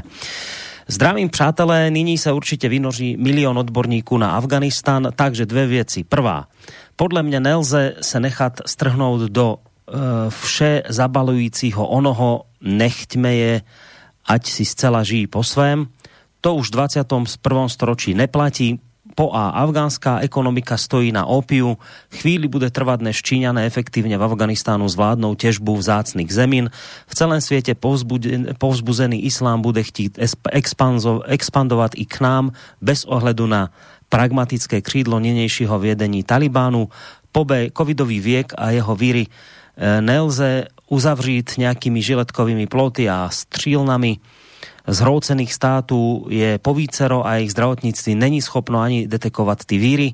Druhá vec, e, svietový četník e, number one se rozhoduje sám o sobě, spojenci mají jen jednu možnost připojit se, čili musíme brojit proti E U, chtít jej reformovat a tak vytvořit protiváhu vůči U S A a k tomu se spojit musí všichni. Čili u nás od Kluského Vojtu přes Kanimúru, kódová označení od Vlka po různé další. A ve světě je třeba se spojit od Putina přes Berlín až po Bílý dům. A ještě k Vlkovu, e, my potřebujeme E U, jasně dodávám, E U budeme potřebovat od vtedy, až ona bude potřebovat nás. A dost prosím Vlka, aby šel k jádru věci a neuhýbal, napísal ti pán Černík. No, jsem nepochyboval o tom, že to, že to je od pana Černíka. E, nejsem si vědom, že bych někdy uhýbal. E, to bych, e, tenhle termín bych e, jako bral, bral spíš jako e, posedlost pana doktora Černíka Vlkem, fobii, a nejsem schopen mu ji vyvrátit, ani to nebudu zkoušet, ale s valnou částí věcí, které tam jsou e, v tom jeho mailu, v podstatě souhlasím. Dobre, poďme na ďalší mail. Uh, viete si predstaviť, keby ukrajinskí rebelanti vyhnali po dvadsiatich rokoch nadupanú armádu ruského medveďa zo svojho územia, čo by stvárali od radosti Biden, Čaputová, Korčok, Naď Osusky? Média by to Rusko roztrhali v zuboch. U nás sa len tak jemne obtierame o americký potupný debakel. Američania navyše zanechali zbrania a techniku v hodnote niekoľkých miliárd dolárov, k tomu aj biometrické zariadenia na identifikáciu dúhovky, očí a otlačkov prstov za desať rokov cca u dvadsaťpäť miliónov Afgáncov. Afgánsky separatisti teraz pátrajú po novinárovi Deutsche Welle, keďže je neúspešné, zabíjajú príbuzných novinára. Talibán so sedemdesiatpäť tisícovou armádou bradáčov v teplákoch a s kalašníkovmi vyhnali najúdernejšiu armádu sveta. Pán Vlk, môže táto prehra nejako ohroziť bezpečnosť Európy? Hrozí prípadne nárast nelegálneho predaja narkotík, keď vieme, že Afganistan je špička pri výrobe opia a maku? Ďakujem za odpoveď. Richard z Galanty sa ťa pýta. S Richardem z Galanty som taky pomálu v denním styku a srdečne ho zdravím, pretože to je môj opravdu oblíbený partner. A e... Richard Galanty v podstatě neposlal dotaz, ale poslal konstatování. Já ho z velké části sdílím. Pokud jde o to, o to opium, to je základní sloup afgánské ekonomiky a Taliban moc možností jiných, jak, jak sehnat zahraniční finance, k dispozici nemá. Takže to rozhodně bude zkoušet. Jak to dopadne, to nevím. Ono, jedna věc je opium vyrábět a druhá věc je opium dostat na trh. A tady si, tady si, nejs, si myslím, že Afganistán a Talibán nejsou kolumbijský eh, drogový mafie například, nebo mexický, jo, nebo, nebo italský mafie. To, je, eh, to se nedá zorganizovat ze dne na den. A e, platební toky zajistě taky není, není žádná legrace. Ale že to budou zkoušet, je jasný, že e, větší nabídka znamená větší problém na trhu, to je taky pravda. bude, bude na, našich, na našich potentátech, jak to vymyslí. Zajímavé je to srovnání s tou Ukrajinou. Ano, kdyby Rusové takhle prohráli, prohráli eh, s Ukrajinou nebo kdekoliv jinde, tak eh, to by bylo gaudium. To, to, to prostě o tom bychom četli, jak to ten Putin dostal. No tabene, my to vlastně čteme i teď, kdy při každý sebe menší příležitosti se vytahuje ruský odchod z Afganistánu, že a tím, tím jako tom, ten rok osmdesát devět má zastínit tu naší gigantickou prohru. Jenomže Nadžibuláhův režim vydržel ještě tři roky, než byl, než byl poražený, a říkal jsem to v pátek. Kdyby, byli, kdyby se nebyl zrutil Sovětský svaz a byl poskytoval stejnou pomoc Nadžibuláhovi, jakou mu poskytoval eh, předtím, tak si myslím, že by to v Afganistánu dneska vypadalo asi trošku jinak. Ale to je, co by kdyby. Eh, s jistotou víme, že Nadžibulláh vydržel tři roky, než eh, ho popravili, zatímco afgánský režim se zhroutil ještě v době, kdy tam byli Američani a západní, voje, západní vojáci, a zhroutil se během deseti dnů. Takže tady máme rozdíl v kvalitě, rozdíl v porážce, a roz, ten podle mě nejde takzvaně okecat. To, ne, to, to neexistuje. Můžou si povídat, co chtějí, ale je to zřejmé, jak to dopadlo. No, tam bola ešte otázka v maili ohľadom bezpečnosti. Čo teraz bezpečnosť v Európe? Ja by som to možno skúsil uh, trošku tú otázku rozšíriť. Uh, jednak tu máme teraz obavu, že čo s migráciou, že budú nám tu teda sprúdiť migranti. To je jedna otázka, ale druhá otázka skôr, ktorá mňa viac v tomto smere zaujíma, je, nemôžeme samozrejme od našich lídrov čakať, že si vysypú popol na hlavu. Proste neurobia to, budú to zastierať, budú sa správať ako Dzurinda, budú teraz hľadať vinníka, ktorým nie sú samozrejme oni, ale niekto iný. Od nich nemôžeme čakať nič. Ale v pozadí sa môže začať akoby formovať také niečo, že vidíte, toto je, toto je krásna ukážka toho, že nedá sa ďalej spoliehať na Spojené štáty americké, že musíme v tomto smere sa začať viacej spoliehať sami na seba v rámci teda Európy, že či v tomto smere naozaj môžeme podľa teba očakávať nejaké konkrétne kroky, či Afganistan bol takým tým neuralgickým bodom, takým tým posledným bodom toho, keď jednoducho naozaj budeme do budúcna vidieť takéto oddaľovanie sa od Spojených štátov a skôr spoliehanie sa jednak na seba samých, ale možno, že aj takéto, vieš, že zrazu budeme chápať, že aj s Rusmi treba spolupracovať v otázkach bezpečnosti a tak ďalej. Tak, či v tomto smere môžeme očakávať nejaké také zmenu situácie, tak by som sa spýtal. Borisku, ja bych si to veľmi přál a úplne vyloučený to není. Není to úplne vyloučený, ale že bych, že bych to měl za pravděpodobný, to teda v žádném případě. A dám ti plastický příklad.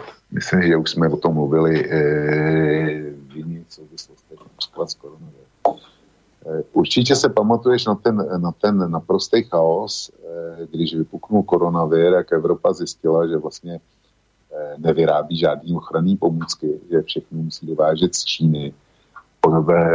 Prostě neměli jsme nic a všichni byli závislí na čínské dovoze. Potom, když se tohle nějak začalo teda uklidňovat, tak najednou si v Evropě spočítali, nebo západní svět si spočítal, že devadesát procent světových léčiv je vyráběno v Číně a v Indii. Proč o tom mluvím?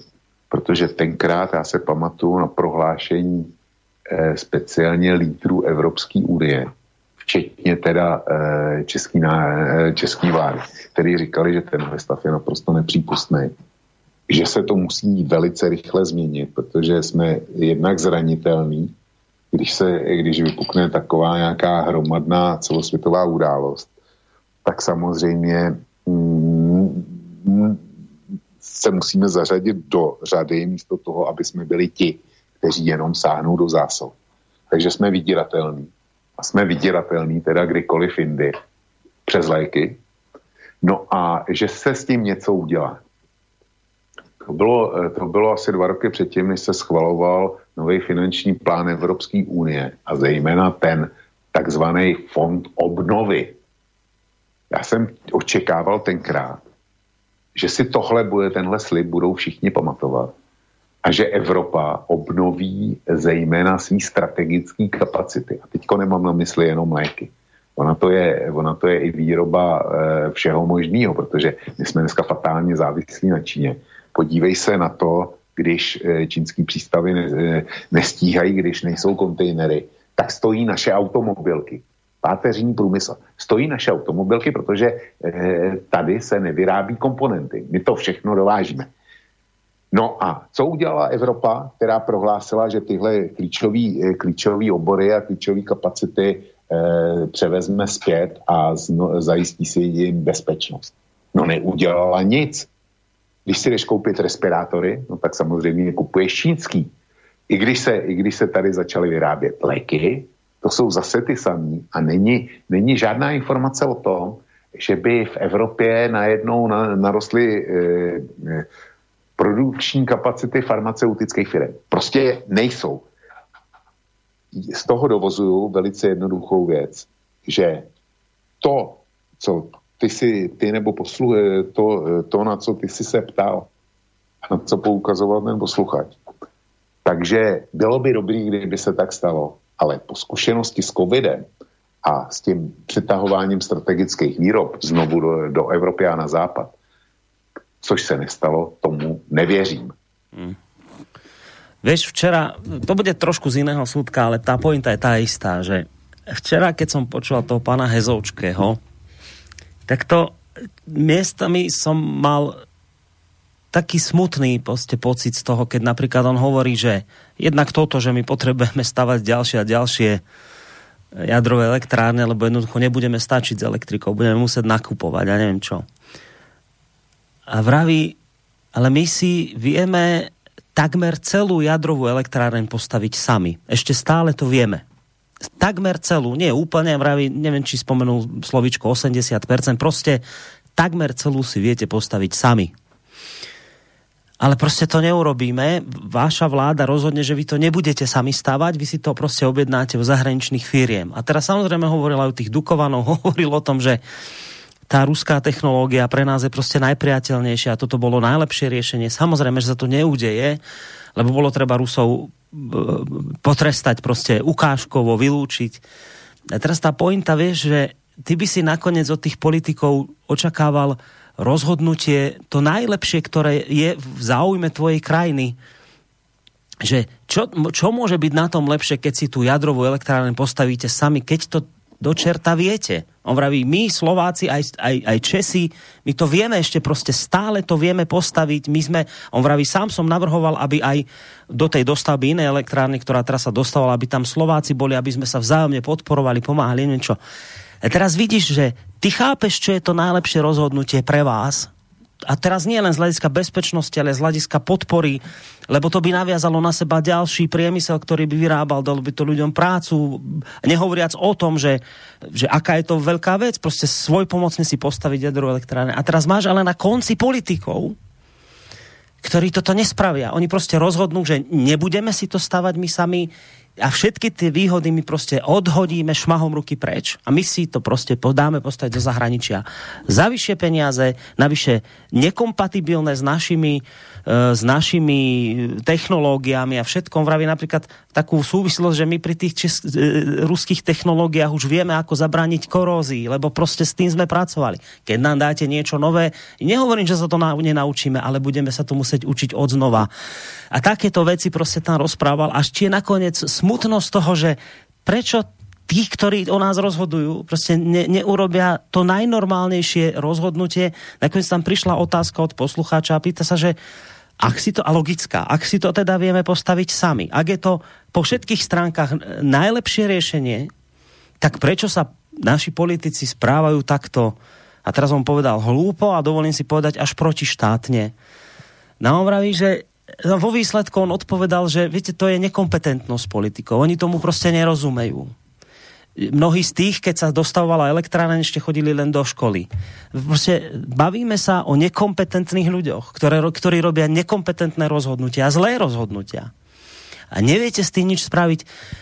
To bolo tak bolestné počúvať včera, ako presne teraz toto, že že však my sme dostali teraz príučku, že ako to vyzerá v tom Afganistane, keď vy, keď vy sa proste upnete na svoj vzor Spojené štáty americké a nerobíte žiadne rozhodnutia samostatné, žiadne také veci, že akože my sme nezávislí, zvrchovaný štát, také tie krásne táraniny, ale že vo, výsledky, vo výsledku vidíš, že nie, lebo, lebo vo výsledku je to o tom, že keď Spojené štáty zavelia, že idete do toho s nami, tak na nás to už nie je otázka, že či idete alebo neidete, to je otázka, to, to je rozkaz, že idete s nami a už teraz len si vyberte, ako do toho idete s nami. A potom vo výsledku vidíme, že to, že to sme teraz, my sme štátom, ktorý prehral. My sme si, my sme si ublížili sami. A teraz chcel by si od tých politikov, že aby toto nerobili. Že, tak dobre, už keď ste to pokazili, tak teraz to napravte, teraz pochopte konečne, že toto je zlá cesta a že sa my musíme pozrieť na to že globálnejšie, že máme tu Rusko, ktoré nás tiež je dôležitý partner v, v otázkach bezpečnosti a tak ďalej a tak ďalej. A teraz tá bolesť z toho, že ty vieš, alebo s vysokou pravdepodobnosťou vieš, že toto je najlepšie riešenie, ale ono sa neudeje, lebo politici proste, tak ako pri jadrovej elektrárne, budú rozhodovať nekompetentne, alebo rôzne inak motivovaní pre rozhodnutia, ktoré vôbec nie sú dobré. A, tá, a taká tá bezmocnosť nad tým, že s týmto nevieš nič urobiť. Iba som sa chcel tak akože verejne z tohto celého vyplakať. Nemám k tomu žiadnu otázku, len také konštatovanie bezmocnosti nad týmto celým. No, Borisku, to, že politici jsou nekompetentní, to je, to je stoprocentní fakt. E, na druhou stranu e, mám pro ně dvě omluvy. E, za prvé, dnešní svět je natolik komplikovaný a musíš, e, oni rozhodují tolik problémů, že kompetentní prostě být nemůžou. Jo? Kompetentní být nemůžou. A druhá omluva je, že voliči, bohužel, od nich žádnou kompetentnost nevyžadujou. Nevyžadujou. Pro, pro normálního voliče platí mediální obraz, kde teda výhra Matoviče, který volby vyhrá tím, že natočil video na francouzské riviéře, což byl geniální marketingový tah, ale, ale e, jinak dneska Slovensko vidí, že ten, ten, ten člověk má kompetenci asi jako bedna kytu, jo, e, řídit stát. A Eh, s, eh, druhá věc je, že volič se nechá velmi snad, když nepodlehne mark- marketingovému eh, působení, takovýhlemu jednoduchýmu a primitivnímu, no tak eh, prostě stačí tři stovky, což je český případ, na to, aby volič zapomněl, že Babiš má, eh, má na triku třicet tisíc covidových mrtvých za půl roku. A Babiš vyhraje volby. O tom už dneska nikdo nepochybuje. Já už to píšu čtvrt roku, nebo ještě díl. A za tři stovky je mu všechno, všechno odpuštěno. No. A k té atomové elektrárně, ano, trefil se hřebíček na hlavičku.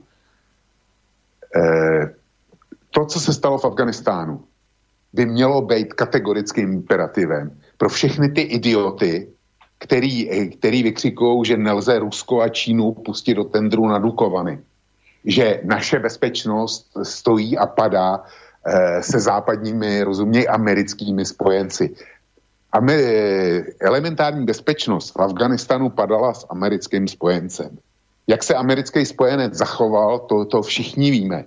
A my dneska bigotně, to je, to je další rozměr té politiky, nejlepší řešení vždycky nejlepší možný řešení, když se do toho zamotají politici, vždycky musí prohrát. Za A z jejich nekompetentností, za B z jejich skorumpovaností, což řada z nich eh, jako tlačí, tlačí za peníze různý věci. To, to, to je klasický případ, jsou český velký armádní zakázky.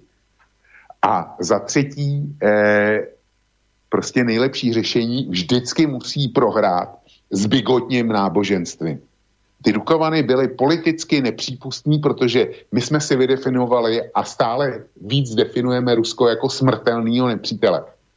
No a jestliže, jestliže Rusové jsou v téhle pozici, no tak jim přece ty Dukovany nemůžeme dát bez ohledu na to, že nás jaksi budoucí vítěz může stát dvakrát tolik, co ty Rusové, jo. Může, klidně může stát, to může stát dvakrát tolik. Ale to už tyhle, tyhle korupčníci, nekompetentní a bigotní přísahači na jedinou pravou víru dávno v politice nebudou. Jo. To už potom budou říkat jako Dzurinda, no my nic, my, my nic. Jo. Vyžere si to někdo jiný a my budeme mít proud, který nezaplatíme, pokud ho vůbec budeme mít. No. Čili áno, trefil si, trefil si zají, zajímavou paralelu. No, ideme na ďalší mail. Pripúšťavok alternatívu, že pád dvojčiek bol obdobou incidentu v Tonkinskom zálive, čiže zámienka pripravovaná tajnými službami s využitím teroristov, na ktorých mali Američania dobré kontakty. Technikom pripomínam pád budovy číslo tri, na ktorý sa ako si zabudlo. Ne, to nepřipouštím. To, to, to rozhodně ne. Protože v dnešní společnosti se nic neutají. Já mám dva zásadní argumenty. Ty, ty dvojčata vůbec toho Světového obchodní centrum bylo pojištěný. A bylo pojištěný na velmi vysoké sumy. Notabene bylo to pojištěný konzorciálně, kde byly největší světové pojišťovny a největší světové zajišťovny, což jsou pojišťovny pojišťové. Stálo je to obrovský, obrovský peníze. A pojišťovny jsou známí tím, že mají skvělý vyšetřovací týmy a velmi důkladně vyšetřují každou větší e, událost, kdy, kdy jim hrozí plnění. A tady pojišťovny nezjistily nic podezřelého. Ty řeči o tom, že byly zaplacený a že e, e, zbrojařské koncerny a tak dál, že jejich zájmy byly, byly důležitější. To prostě tohle neberu. Ty pojišťovny mají svý akcionáře a akcionáři chtějí zisk a chtějí za každou cenu. Amerika je známá všelakými nesmyslnými procesy. A tady, kdyby byla sebemenší pochybnost, tak určitě by se našli akcionáři, který by šli eh, před americký soudy, a protože by šlo o astronomické částky, tak by si najeli špičkoví advokáti a byla by z toho pořádná právní mela. Nestalo se nic. To je jeden důvod. E, druhý důvod je, že e, ti popírači jedenáctého září tvrdí, že to, že to byl komplot americké vlády. Komplot americké vlády, aby mohli jít válčit do Afganistánu, pro boha zlatýho, Afganistán byla naprosto nezajímavá země. Zrovna proč nešli válčit do Somálska, nebo do Ugandy, nebo do Středoafrické republiky. Jo. Proč, proč zrovna do Afganistánu? Že, e, jako proč si zrovna vybrali teda ten Afganistán, když Usáma bin Laden je fikce, náraz letadel do, do dvojčat je fikce, všechno je fikce a všechno je podvod. Zahynulo tam pět tisíc Američanů. To, e, tohle připravit, nastrojit, odpálit, To, to není žádná legrace, to prostě byla široce založená akce, kterou kdyby připravovala vláda, tak by na to potřebovala podle mě minimálně stovky, ne-li tisíce spolupracujících lidí. A dřív nebo později by to prostě někdo, někdo propích. A byl by z toho, byl by z toho skandál, který by nejspíš znamenal v Americe naprostou revoluci. Nevěřím, že by Donald Trump něco takového nevyužil, kdyby mohl. Určitě, eh, leda, že by mi teda někdo řekl, že i Trump byl do toho za, zapojený. Jo, nic takového se nestalo, čili pro mě jedenáctého září a oficiální verze je naprosto přijatelný vysvětlení a zůstanu u toho. Ať sa posluchači zlobí, nebo ne. Ja nebudem rozporovať tento tvoj pohľad, len možno jednu vec by som tak ako povedal k tomu, že, že možno ten Afganistan zase nie je až taká nezaujímavá, nezaujímavá krajina, keď už v minulosti tam bojovali Briti, ešte niekedy v devätnástom storočí a potom vlastne Sovietsky zväz tam išiel. Čiže zrejme to zase je krajina, ktorá je z nejakého dôvodu zaujímavá, už potom z hľadiska toho geopolitického. Ne, ne, ne, ne, ne. Britové tam bojovali, bojovali dvakrát. A měli proto naprosto jasný a zřejmý důvod. Tehdy hrozilo e, rozšíření e, ruského carství e, směrem k teplým mořím e, a s tím, že by, kdyby, kdyby dobili Afganistán a Rusové se o to intenzivně e, zajímali a zkoušeli to a bavíme se o roku osmnáct třicet a tehdejší afgánská vláda tak velmi slyšela na ruský nabídky, protože se cítila ohrožo, ohrožovaná Brity. A Briti, Briti tam vpadli eh, osmnáct třicet čtyři, myslím, kvůli tomu, aby, aby zamezili ruskému vlivu. Byli, byli poražení a Rus... No, haló, se nám nějak vypadol. No. Tady možná snažili za, za každou cenu dostat. a e, zase znovu se jim po té britské porážce začalo dařit, tak přišel druhý, druhý vpád Britů. Ale to bylo motivované zadržováním Ruska a jeho rozpínavosti a ochranou Indie a dejme tomu e, těch e, zájmových území na arabském poloostrově. Čili to bylo motivované tímhle. To, to nebylo to, že by v Afganistánu byla třeba nafta nebo, nebo cokoliv jiného. O to Britové ani tak moc nechtěli, ale ty chtěli, ty chtěli zabránit rozpínavosti Ruska a s Ruskem se nakonec po tom druhém vpádu dohodli, jo, teda mezi náma. A Američani ty tam vlastně nerozvinuli nic. Ty do té země nalili dva biliony dolarů a nic z té země nedostali. Takže ja s tým nesúhlasím. No dobre, že len si, no, nesúhlasíš, len si potvrdil to, čo som povedal, že z geopolitického hľadiska je to dôležitá krajina. Však nakoniec sa to ukázalo, veď si to popísal teraz, že áno, že geopoliticky je to dôležité. Tam nič nie je v tej krajine, tam piesok a nič dokopy. Čiže z hľadiska nejakých nerastných surovín asi to nie je niečo ako Irak a neviem kto, ale geopolitika. Že z geopolitického hľadiska je iste pre Spojené štáty zaujímavé mať vojenskú základňu opäť raz blízko čínskych a, a ruských hraníc. Však sme to videli pri Kosove, že keď si tam vybuduješ najväčšiu vojenskú základňu, tak to má nejaký význam z geopolitického hľadiska pre teba. A tým ja teraz nehovorím, ja to, to, tu nie je spor teraz, že ja popieram pád dvojčiek preto, lebo Američania tam chceli ísť preto to. Ja nehovorím teraz nič o dvojčkách, ja len hovorím, že z geopolitického hľadiska to je dôležitá krajina, to nie takže tam nič nie je a prečo tam Američania išli. Mne sa vidí, že geopoliticky to je dôležitý región.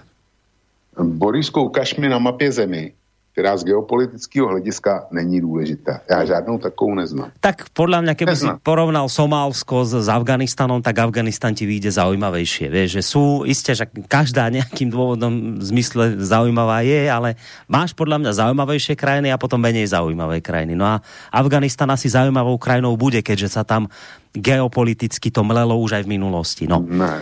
A, a Afganistán byl zajímavější oproti Somálsku pouze z toho důvodu, že tam měl, kdyby byl měl Usáma základnou Somálsku, tak se válčilo v Somálsku.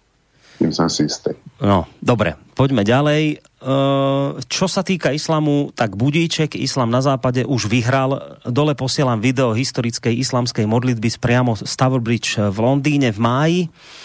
Tento rok sa tiež hromadne moslimovia modlili pred francúzskou ambasádom neďaleko Hyde Parku. E, sú v tom peniaze z Arabských Emirátov, Kataru a Saúdskej Arábie. V, Spojených, v Spojenom kráľovstve, teda v Británii, okrem toho hrajú prím Indovia.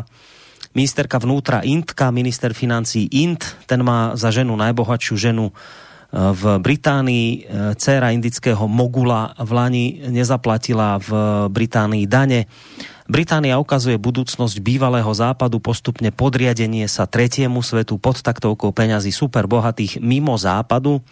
Tento rok som stretol v Bulharsku vo Veľkom Tarnove mladú černošku, pozerala sa na mňa, som si typol, že asi bude chcieť, aby som ju odfotil. Spýtal som sa jej, odkiaľ je, ona, že zo Švédska. Potom mi tiež povedala, že je moslimka, no aspoň, že kritizovala el gé bé té, sa mi sťažovala, že je to v tom Švédsku hrozná el gé bé té propaganda. Tak toto píše Miro, takéto konštatovanie. No, e, ja s Mirem nemám žádný problém, to video neznám, ale chtěl bych ho upozornit, že to, konec konců už jsem to řekl v pátek, e, starosta Londýna je Pakistánec, nikoliv Ind, minister financí je Pakistánec, nikoliv Ind, a ještě, ještě, ještě jedno, a minister vnitra je taky Pakistánec, nikoliv Ind. Eh, Indové jsou hinduisti, čili tam nejde většin, v naprosté většině, takže tam nejde o to, že by přes Indii, kdyby to byly Indové, hrozila islamizace, ale přes Pakistánce ano. Naprosto souhlasím. E, ďalší mail je venovaný mne. Prosím te, Borisku, co je dôležité, co říká Curinda, není dôležité, co říká Lajnová, není dôležité, co říká Blinken, ale co říká kolaborant, kde si v čele kolónie, přece už vůbec nehraje žádnou roli. Proč se nad tím tak pozastavuješ? Politici v Polsku, Čechách, Slovensku, Bulharsku, Rumunsku a tak dále. To jsou chudáci mektaj, aby sa zalíbili nejakému nejdôležitejšiemu veľvyslanci, uh, nedôležitému veľvyslanci. Řekol o tom nieco Putin, Lavrov si, co o tom řekl treba niekto v Iránu, Indii, nejaká oficiálna správa, to je dôležité, neco řekl pro boha Dzurinda. No, tak tu k tomu vysvetlím jednoducho. Ja som ten úvod ne, nenaformuloval z toho dôvodu, že Dzurindu som považoval za niečo dôležité, že čo Dzurinda povie, že to je niečo, čo, čím sa teraz bude riadiť svet. Ja som predsa mal nejaký iný cieľ, tým svojim úvodom som chcel naznačiť, že čo sa tu v minulosti u nás na Slovensku rozprávalo. A Dzurindu som spomenul preto, lebo on vysielal našich vojakov. Viete, nevysielal to ani, ani Blinken, ani nikto iný, ale že Dzurinda bol ten, ktorý vyslal našich vojakov. A čo vtedy o tom rozprával? A dal som to do porovnania s tým, čo hovorí teraz. A chcel som tým demonstrovať len tie, tie dve veci, že jednak, že ako sa to vlastne zmení za tie roky, že Dzurinda tu bude sa tváriť, ako keby sa nechumenilo, že veď on vlastne vždy bol proti pomaly a, a, a vlastne Spojené štáty urobili chybu, to on nič. A hlavne som tým chcel poukázať aj na to, že keď sme my v dvetisícštrnástom toto rozprávali, že to takto dopadne, tak boli sme samozrejme za konšpirátorov a to všetko ostatné, ale nimi ostávame doteraz, hoci teda pravdivo hovoril Ľubo Húďo v dvetisícštrnástom. A mylil sa Dzurinda, ktorý je dnes hviezda denníka, ktorým dáva rozhovory. Viete, tak toto som tým chcel poukázať. To bol cieľ môjho toho úvodu, ktorým som túto reláciu otváral. Čiže bavíme sa o dvoch rozdielnych veciach. Ak sa bavíme o tom, kto je naozaj dôležitý, tak v skutočnosti naozaj je pravda, že Dzurindu netreba počúvať, treba sa skôr orientovať na to, čo hovoria tí zahraniční. No, takže toľko len vysvetlenie k tomuto mailu. A ideme ďalej. Údajné prepadnutie a likvidácia dvojčiek bola vraj spáchaná Al-Kaidou. To malo za následok prekvapujúci prepad Al-Kaidy na území Afganistanu. To, aby bola takáto akcia pripravená, je treba nejaký čas na operačnú prípravu a nedá sa na to ísť z chodu. Takže všetko bolo podľa mňa pripravené dopredu. Kaida, Al-Kaida bola výtvor špeciálnych služieb ú es á na boj proti Sovietom v Afganistane. Usama bol takisto človek, ktorého vycvičili spravodajské jednotky ú es á. Jeho likvidácia bola takisto akcia, ktorá narušila zvrchovanosť Pakistanu. Aj dodnes sú pochyby, či to bol vôbec Usama. Taliban zvíťazil nielen vďaka podpore zvonka, ale hlavne, že toto bolo skutočné národno-oslobodzovacie hnutie s vysokými morálno-vôľovými vlastnosťami, odbornou prípravou a odolnosťou. Má stále podporu obyvateľstva, bez ktorého by nedosiahli svoj cieľ. Stálo to tento národ veľmi veľa, státisíce obetí, ktoré spôsobili americkí okupanti a ich spojenci. Za dvadsať rokov okupácia nepriniesla nič pozitívne pre ľudí Afganistanu, teda akurát tak výrobu drog a veľkú korupciu. ú es á si vytvorili veľkopodnik na výrobu a distribúciu drog, podobne ako si tak urobili počas vietnamskej vojny e, tak, v takzvanom zlatom trojuholníku Thajsko, Laos, Kambodža. To sú prínosy americkej demokracie v praxi. Čo bude ďalej, sa uvidí. Rozhodne bude s nami spolupracovať Čína, Rusko, Pakistan, ale aj Irán. Tak takéto konštatovanie píše Juraj. Ak chceš, môžeš na to zareagovať, Bočko? No, můžeš, můžeš přečíst ešte tu pasáž o tom národne osvobozovacím hnutí. Čakaj, ideme na to. Že teda zvíťazil nielen vďaka podpore zvonka, ale hlavne, že toto bolo skutočne národno-oslobodzovacie hnutie s vysokými morálno-vôľovými vlastnosťami, odbornou prípravou a odolnosťou.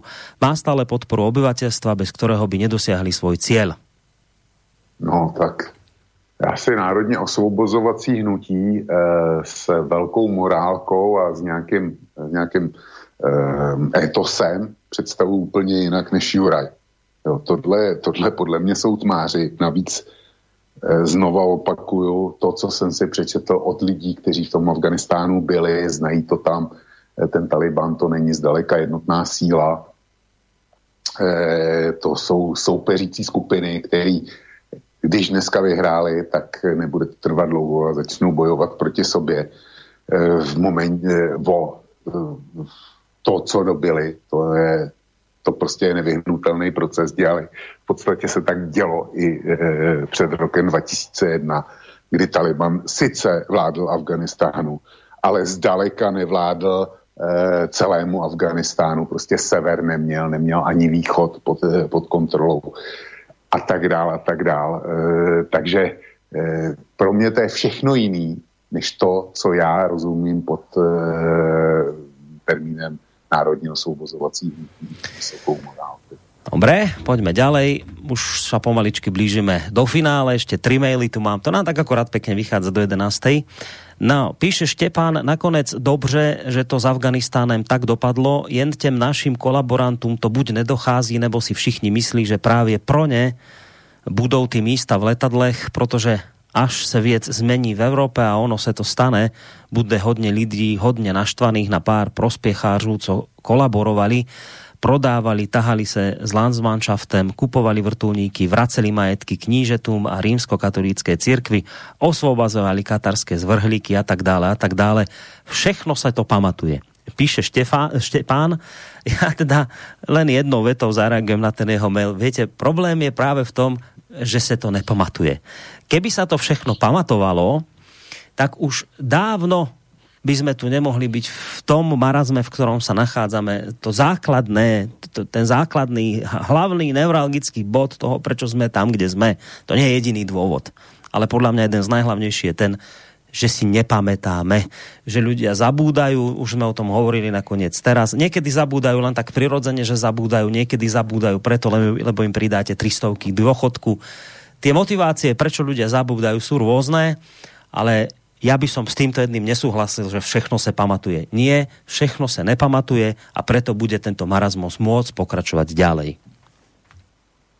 Řekl si to naprosto dokonale a nemám co dodať. Dobre, tak ideme na mail od Johnnyho. Chcem sa opýtať, sú prijímaní aj príbuzní tých údajne preverených ľudí a spolupracovníkov, alebo tých tie krajiny neberú, pretože ak každý zo spolupracovníkov má rodinu a deti a rodinných príslušníkov, tak to nie je bohvie čo.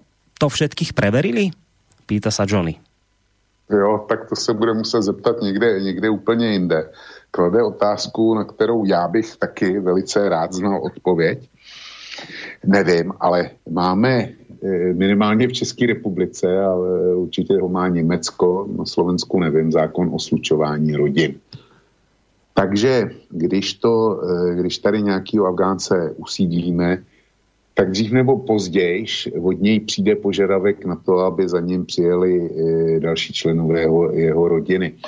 Borisku, stačí se podívat na mainstream, kde uvidíš spoustu srdcervoucích příběhů o tom, jak teda ten Afgánec narychlo, narychlo opustil zemi, nebo Afgánka, protože má obrovský strach z Talibanu.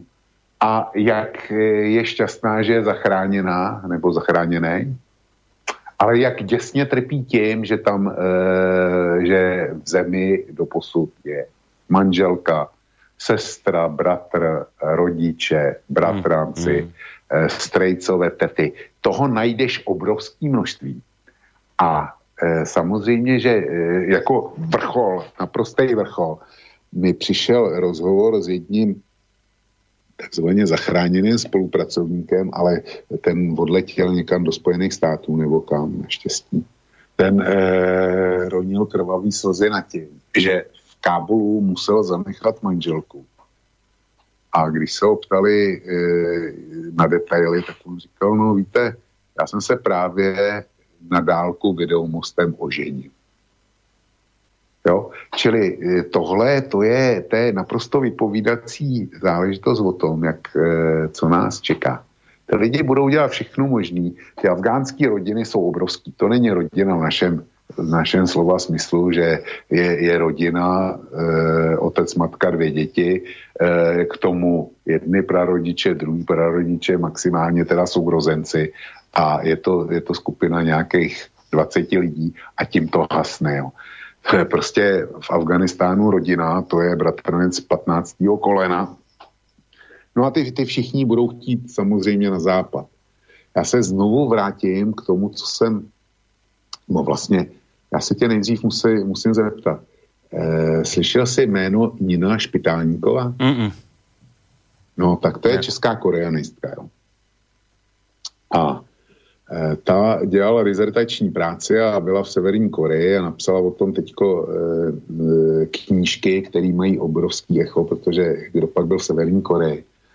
A ona se stala velmi, velmi známou. Já jsem poslouchal na, radio, na Českém rozhlasu Plus kus besedy s ní a z ní vypadla jedna zajímavá věc. Ona říkala, popisovala tam e, Severokorejce, kteří jsou v Jižní Koreji a e, říkala, já jsem s nima měla rozhovory a já už dneska naprosto neslyším na takový ty e, klasické řeči, že oni utíkali do Jižní Koreje kvůli svobodě, kvůli tomu, aby e, utekli e, kimovský zvůli a kdesi cosi. Podle mě je jednoznačně vždycky ta motivace ekonomická. Já jsem, já jsem tomu, tomu nevěřil, pustil jsem si to potom doma, když jsem přijel ze záznamu, no pustil jsem si to pro jistotu dvakrát, si, si to řekla a opravdu to řekla.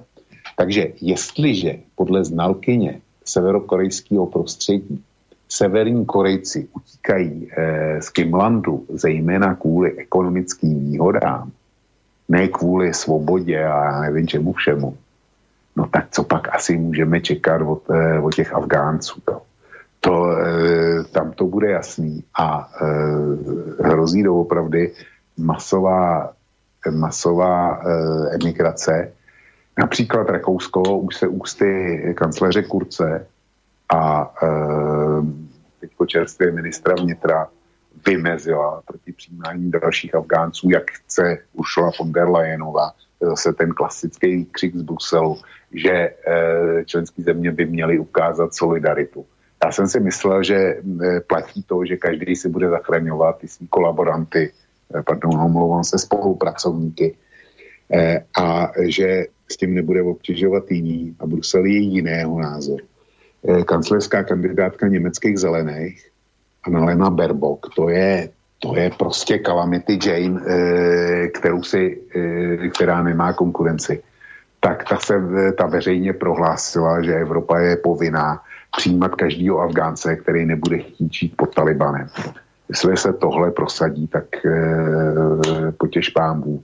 Protože mám zase ve svém archivu výroky, nebo respektive Kurz prostě prohlásil, že Afgánci jsou velmi obtížně integrovatelní, že jich tam mají v Rakousku čtyřicet tisíc a že je mezi nimi vysoký stupeň kriminality a kde si co si.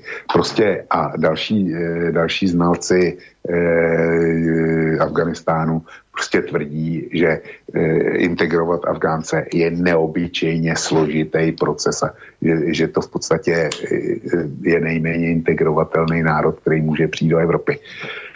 Jak to budou prověřovat, jak tomu kdo bude zabraňovat, já nevím, to, to si neumím představit a s Johnem bych velmi eh, rád znal otázku na jeho, eh, teda odpovědi na jeho otázky.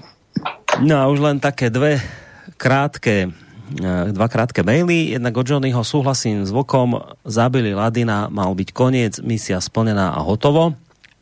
Čiže potvrdzuje to, čo si hovoril ty, že ak bol argument, že eh, treba zničiť vodcu Al-Kaidy a vysporiadať sa s jej vedením, tak to sa udialo už v minulosti a napriek tomu Američania neodišli. Čiže si hovoril v relácii, toto je falošná argumentácia.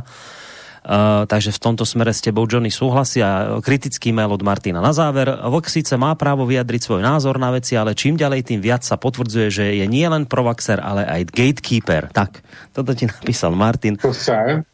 Gatekeeper. Gatekeeper, strážca brány. Vieš, čo to je? Ne. Gatekeeper to máš v médiách, preto je to celkom nie je presné, čo píše poslucháč, ale dobre. Gatekeeper to je niečo ako keď máš uh, v médiách nadriadeného, ktorému ty proste svoje články dávaš na prekontrolovanie a on povedzme povie, že táto formulácia v tomto článku byť nemôže, túto formuláciu musíte zmeniť alebo zadá ti úlohu, ako ten článok celý máš formulovať a týmto ľuďom sa hovorí, že sú gatekeeperi, že oni sú tí strážcovia, cez ktorých niektoré informácie proste nepreniknú. Takíto ľudia naozaj v, v médiách existujú, nehovorí sa im gatekeeper, to je len taký akoby názov taký, povedal by som, neviem, ako to povedať, no, nenápadne mi to raz to slovo, to je jedno. Inak editor. Také, hovoria im, že áno, že sú to editori, ale to som chcel povedať, že je to skôr taký možno hanlivý názov pre týchto editorov, že gatekeeperi sú to, že strážia informácie, čiže takto ťa označil poslucháč, že ty si gatekeeper, ale to pri, v tom prípade nesedí, lebo ty nie si človek, ktorý tu schvaľuje, čo v slobodnom vysielači zaznie alebo nezaznie, čiže z tohto hľadiska je to nesprávna nesprávne prirovnanie, ale ja ťa nemusím obhajovať, nakoniec ty to zvládneš určite sám, ak chceš. Borisku, mne sa na tenhle nesmysl nechce, ne, ty si řek všechno podstatný a já odpovídám na každý dotaz, který přijde a je mi jedno, jestli to je, jestli to je od našeho tradičního přítele z Německa, od do, doktora Černíka nebo od tohohle posluchače. Prostě, když přijde dotaz, tak na něj odpovím tak, jak mi vědomosti dovolují a vědomosti a poctivost názoru dovoluje. Tím netvrdím, že, že mám patent na rozum a že to nemůže být úplně jinak. Nikdy jsem nic takového neřekl a pokud posluchač to vidí takhle, tak je asi v hodině vlka špatně. Nic k tomu říct nemůžu. Dobre, myslím, že povedané bolo všetko. Aj maily boli prečítané, tak sme sa pekne zmestili do dvojhodinového času tejto relácie, čo sa teda podarilo. A mne neostáva iné, len sa ti poďakovať za dnešok a zároveň ti poprieť pekný deň ešte, lebo máme ho pred sebou celý, v podstate sme skončili do jedenástej hodiny, takže tá väčšia časť dňa nás ešte len čaká. Tak sa, Vočko, maj pekne, do počutia ti prajem. Borisku, nemáš za co děkovat, bylo mi potěšením, byla to naše povinnost vypořádat posluchačský maily a dostali jsme ji oba tak dobře, jak, jak jsme jenom dokázali. Snad jim to snad jim to bude stačit a e, s tou většinou, která e, jaksi nemá e, ne, nezastupuje názor, že jsem nějaký e, gatekeeper, tak s tým sa teším na shledanou v pátek no, večer. Dobre, ešte, a keď spomínaš ten piatok večer, ešte jedna taká otázka, však máme len útorok, ale my sme tak naznačovali, že možno ten Afganistan je tak dôležitá téma, že by sme sa ešte jednou reláciou k nemu vrátili. Vidíš to ešte stále tak, či už cítiš, že nejaké iné témy to v tejto chvíli povedzme prebíjajú? No, Borisku, já teda žádný mezinárodní témata, protože, protože je to o, tenhle pořad je zaměřený na mezinárodní problémy. Tak já, já ať koukám, jak koukám na, na e, přehledy zpráv, tak já zatím nic jiného nevidím. Dobre, takže vyzerá to na Afganistan, samozrejme, ale vravím, ale máme ešte len útorok, tak, tak, tak, tak. Ale v každom prípade hovoríš, že je ešte o čom hovoriť pri Afganistane. Ja si myslím, že áno. No, dobre, takže uvidíme. Všetko podstatné sa dozviete z nášho programu. Na teraz všetko, Vočko, ešte raz maj sa pekne, do počutia a pekný zvyšok, samozrejme, dňa, nie večera, ale dňa vám z Banskobystrického štúdia praje Boris Koroník. Poslucháč mi napísal ešte v piatok, že bolo by dobre dať k tejto téme relácie e, pesničku od Landu, že zaspieval takú, že nad Afganistanom. Tak, tak som ju našiel a poďme si ju zahrať. To bude taká rozlúčková pre dnešok. Majte sa pekne, do počutia.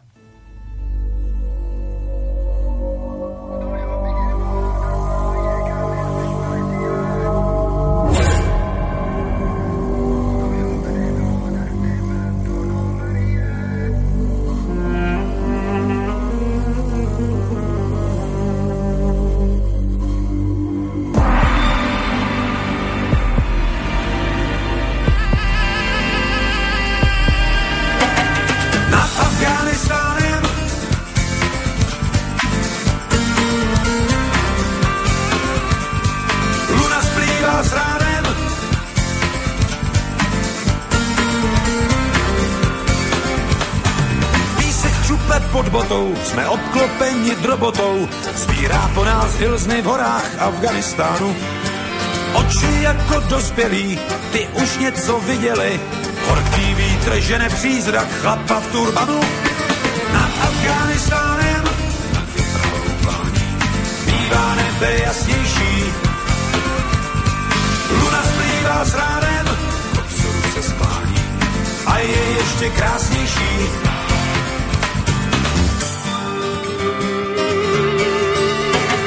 Letíme si pod mraky, nakoupíme tabáky, co si strkaj v šestce první v písku do pusy.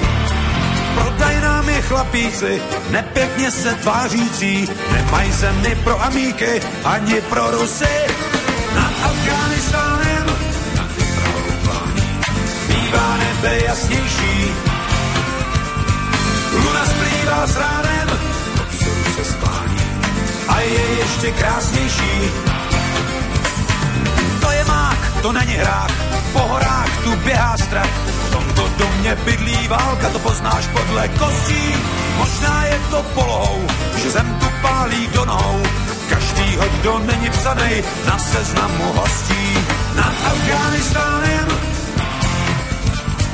bývá nebe jasnější, luna splývá s ránem a je ještě krásnější. Nad Afganistánem, nad větrovou plání, bývá nebe jasnější. srárem, pod se sklání a je ještě krásnější.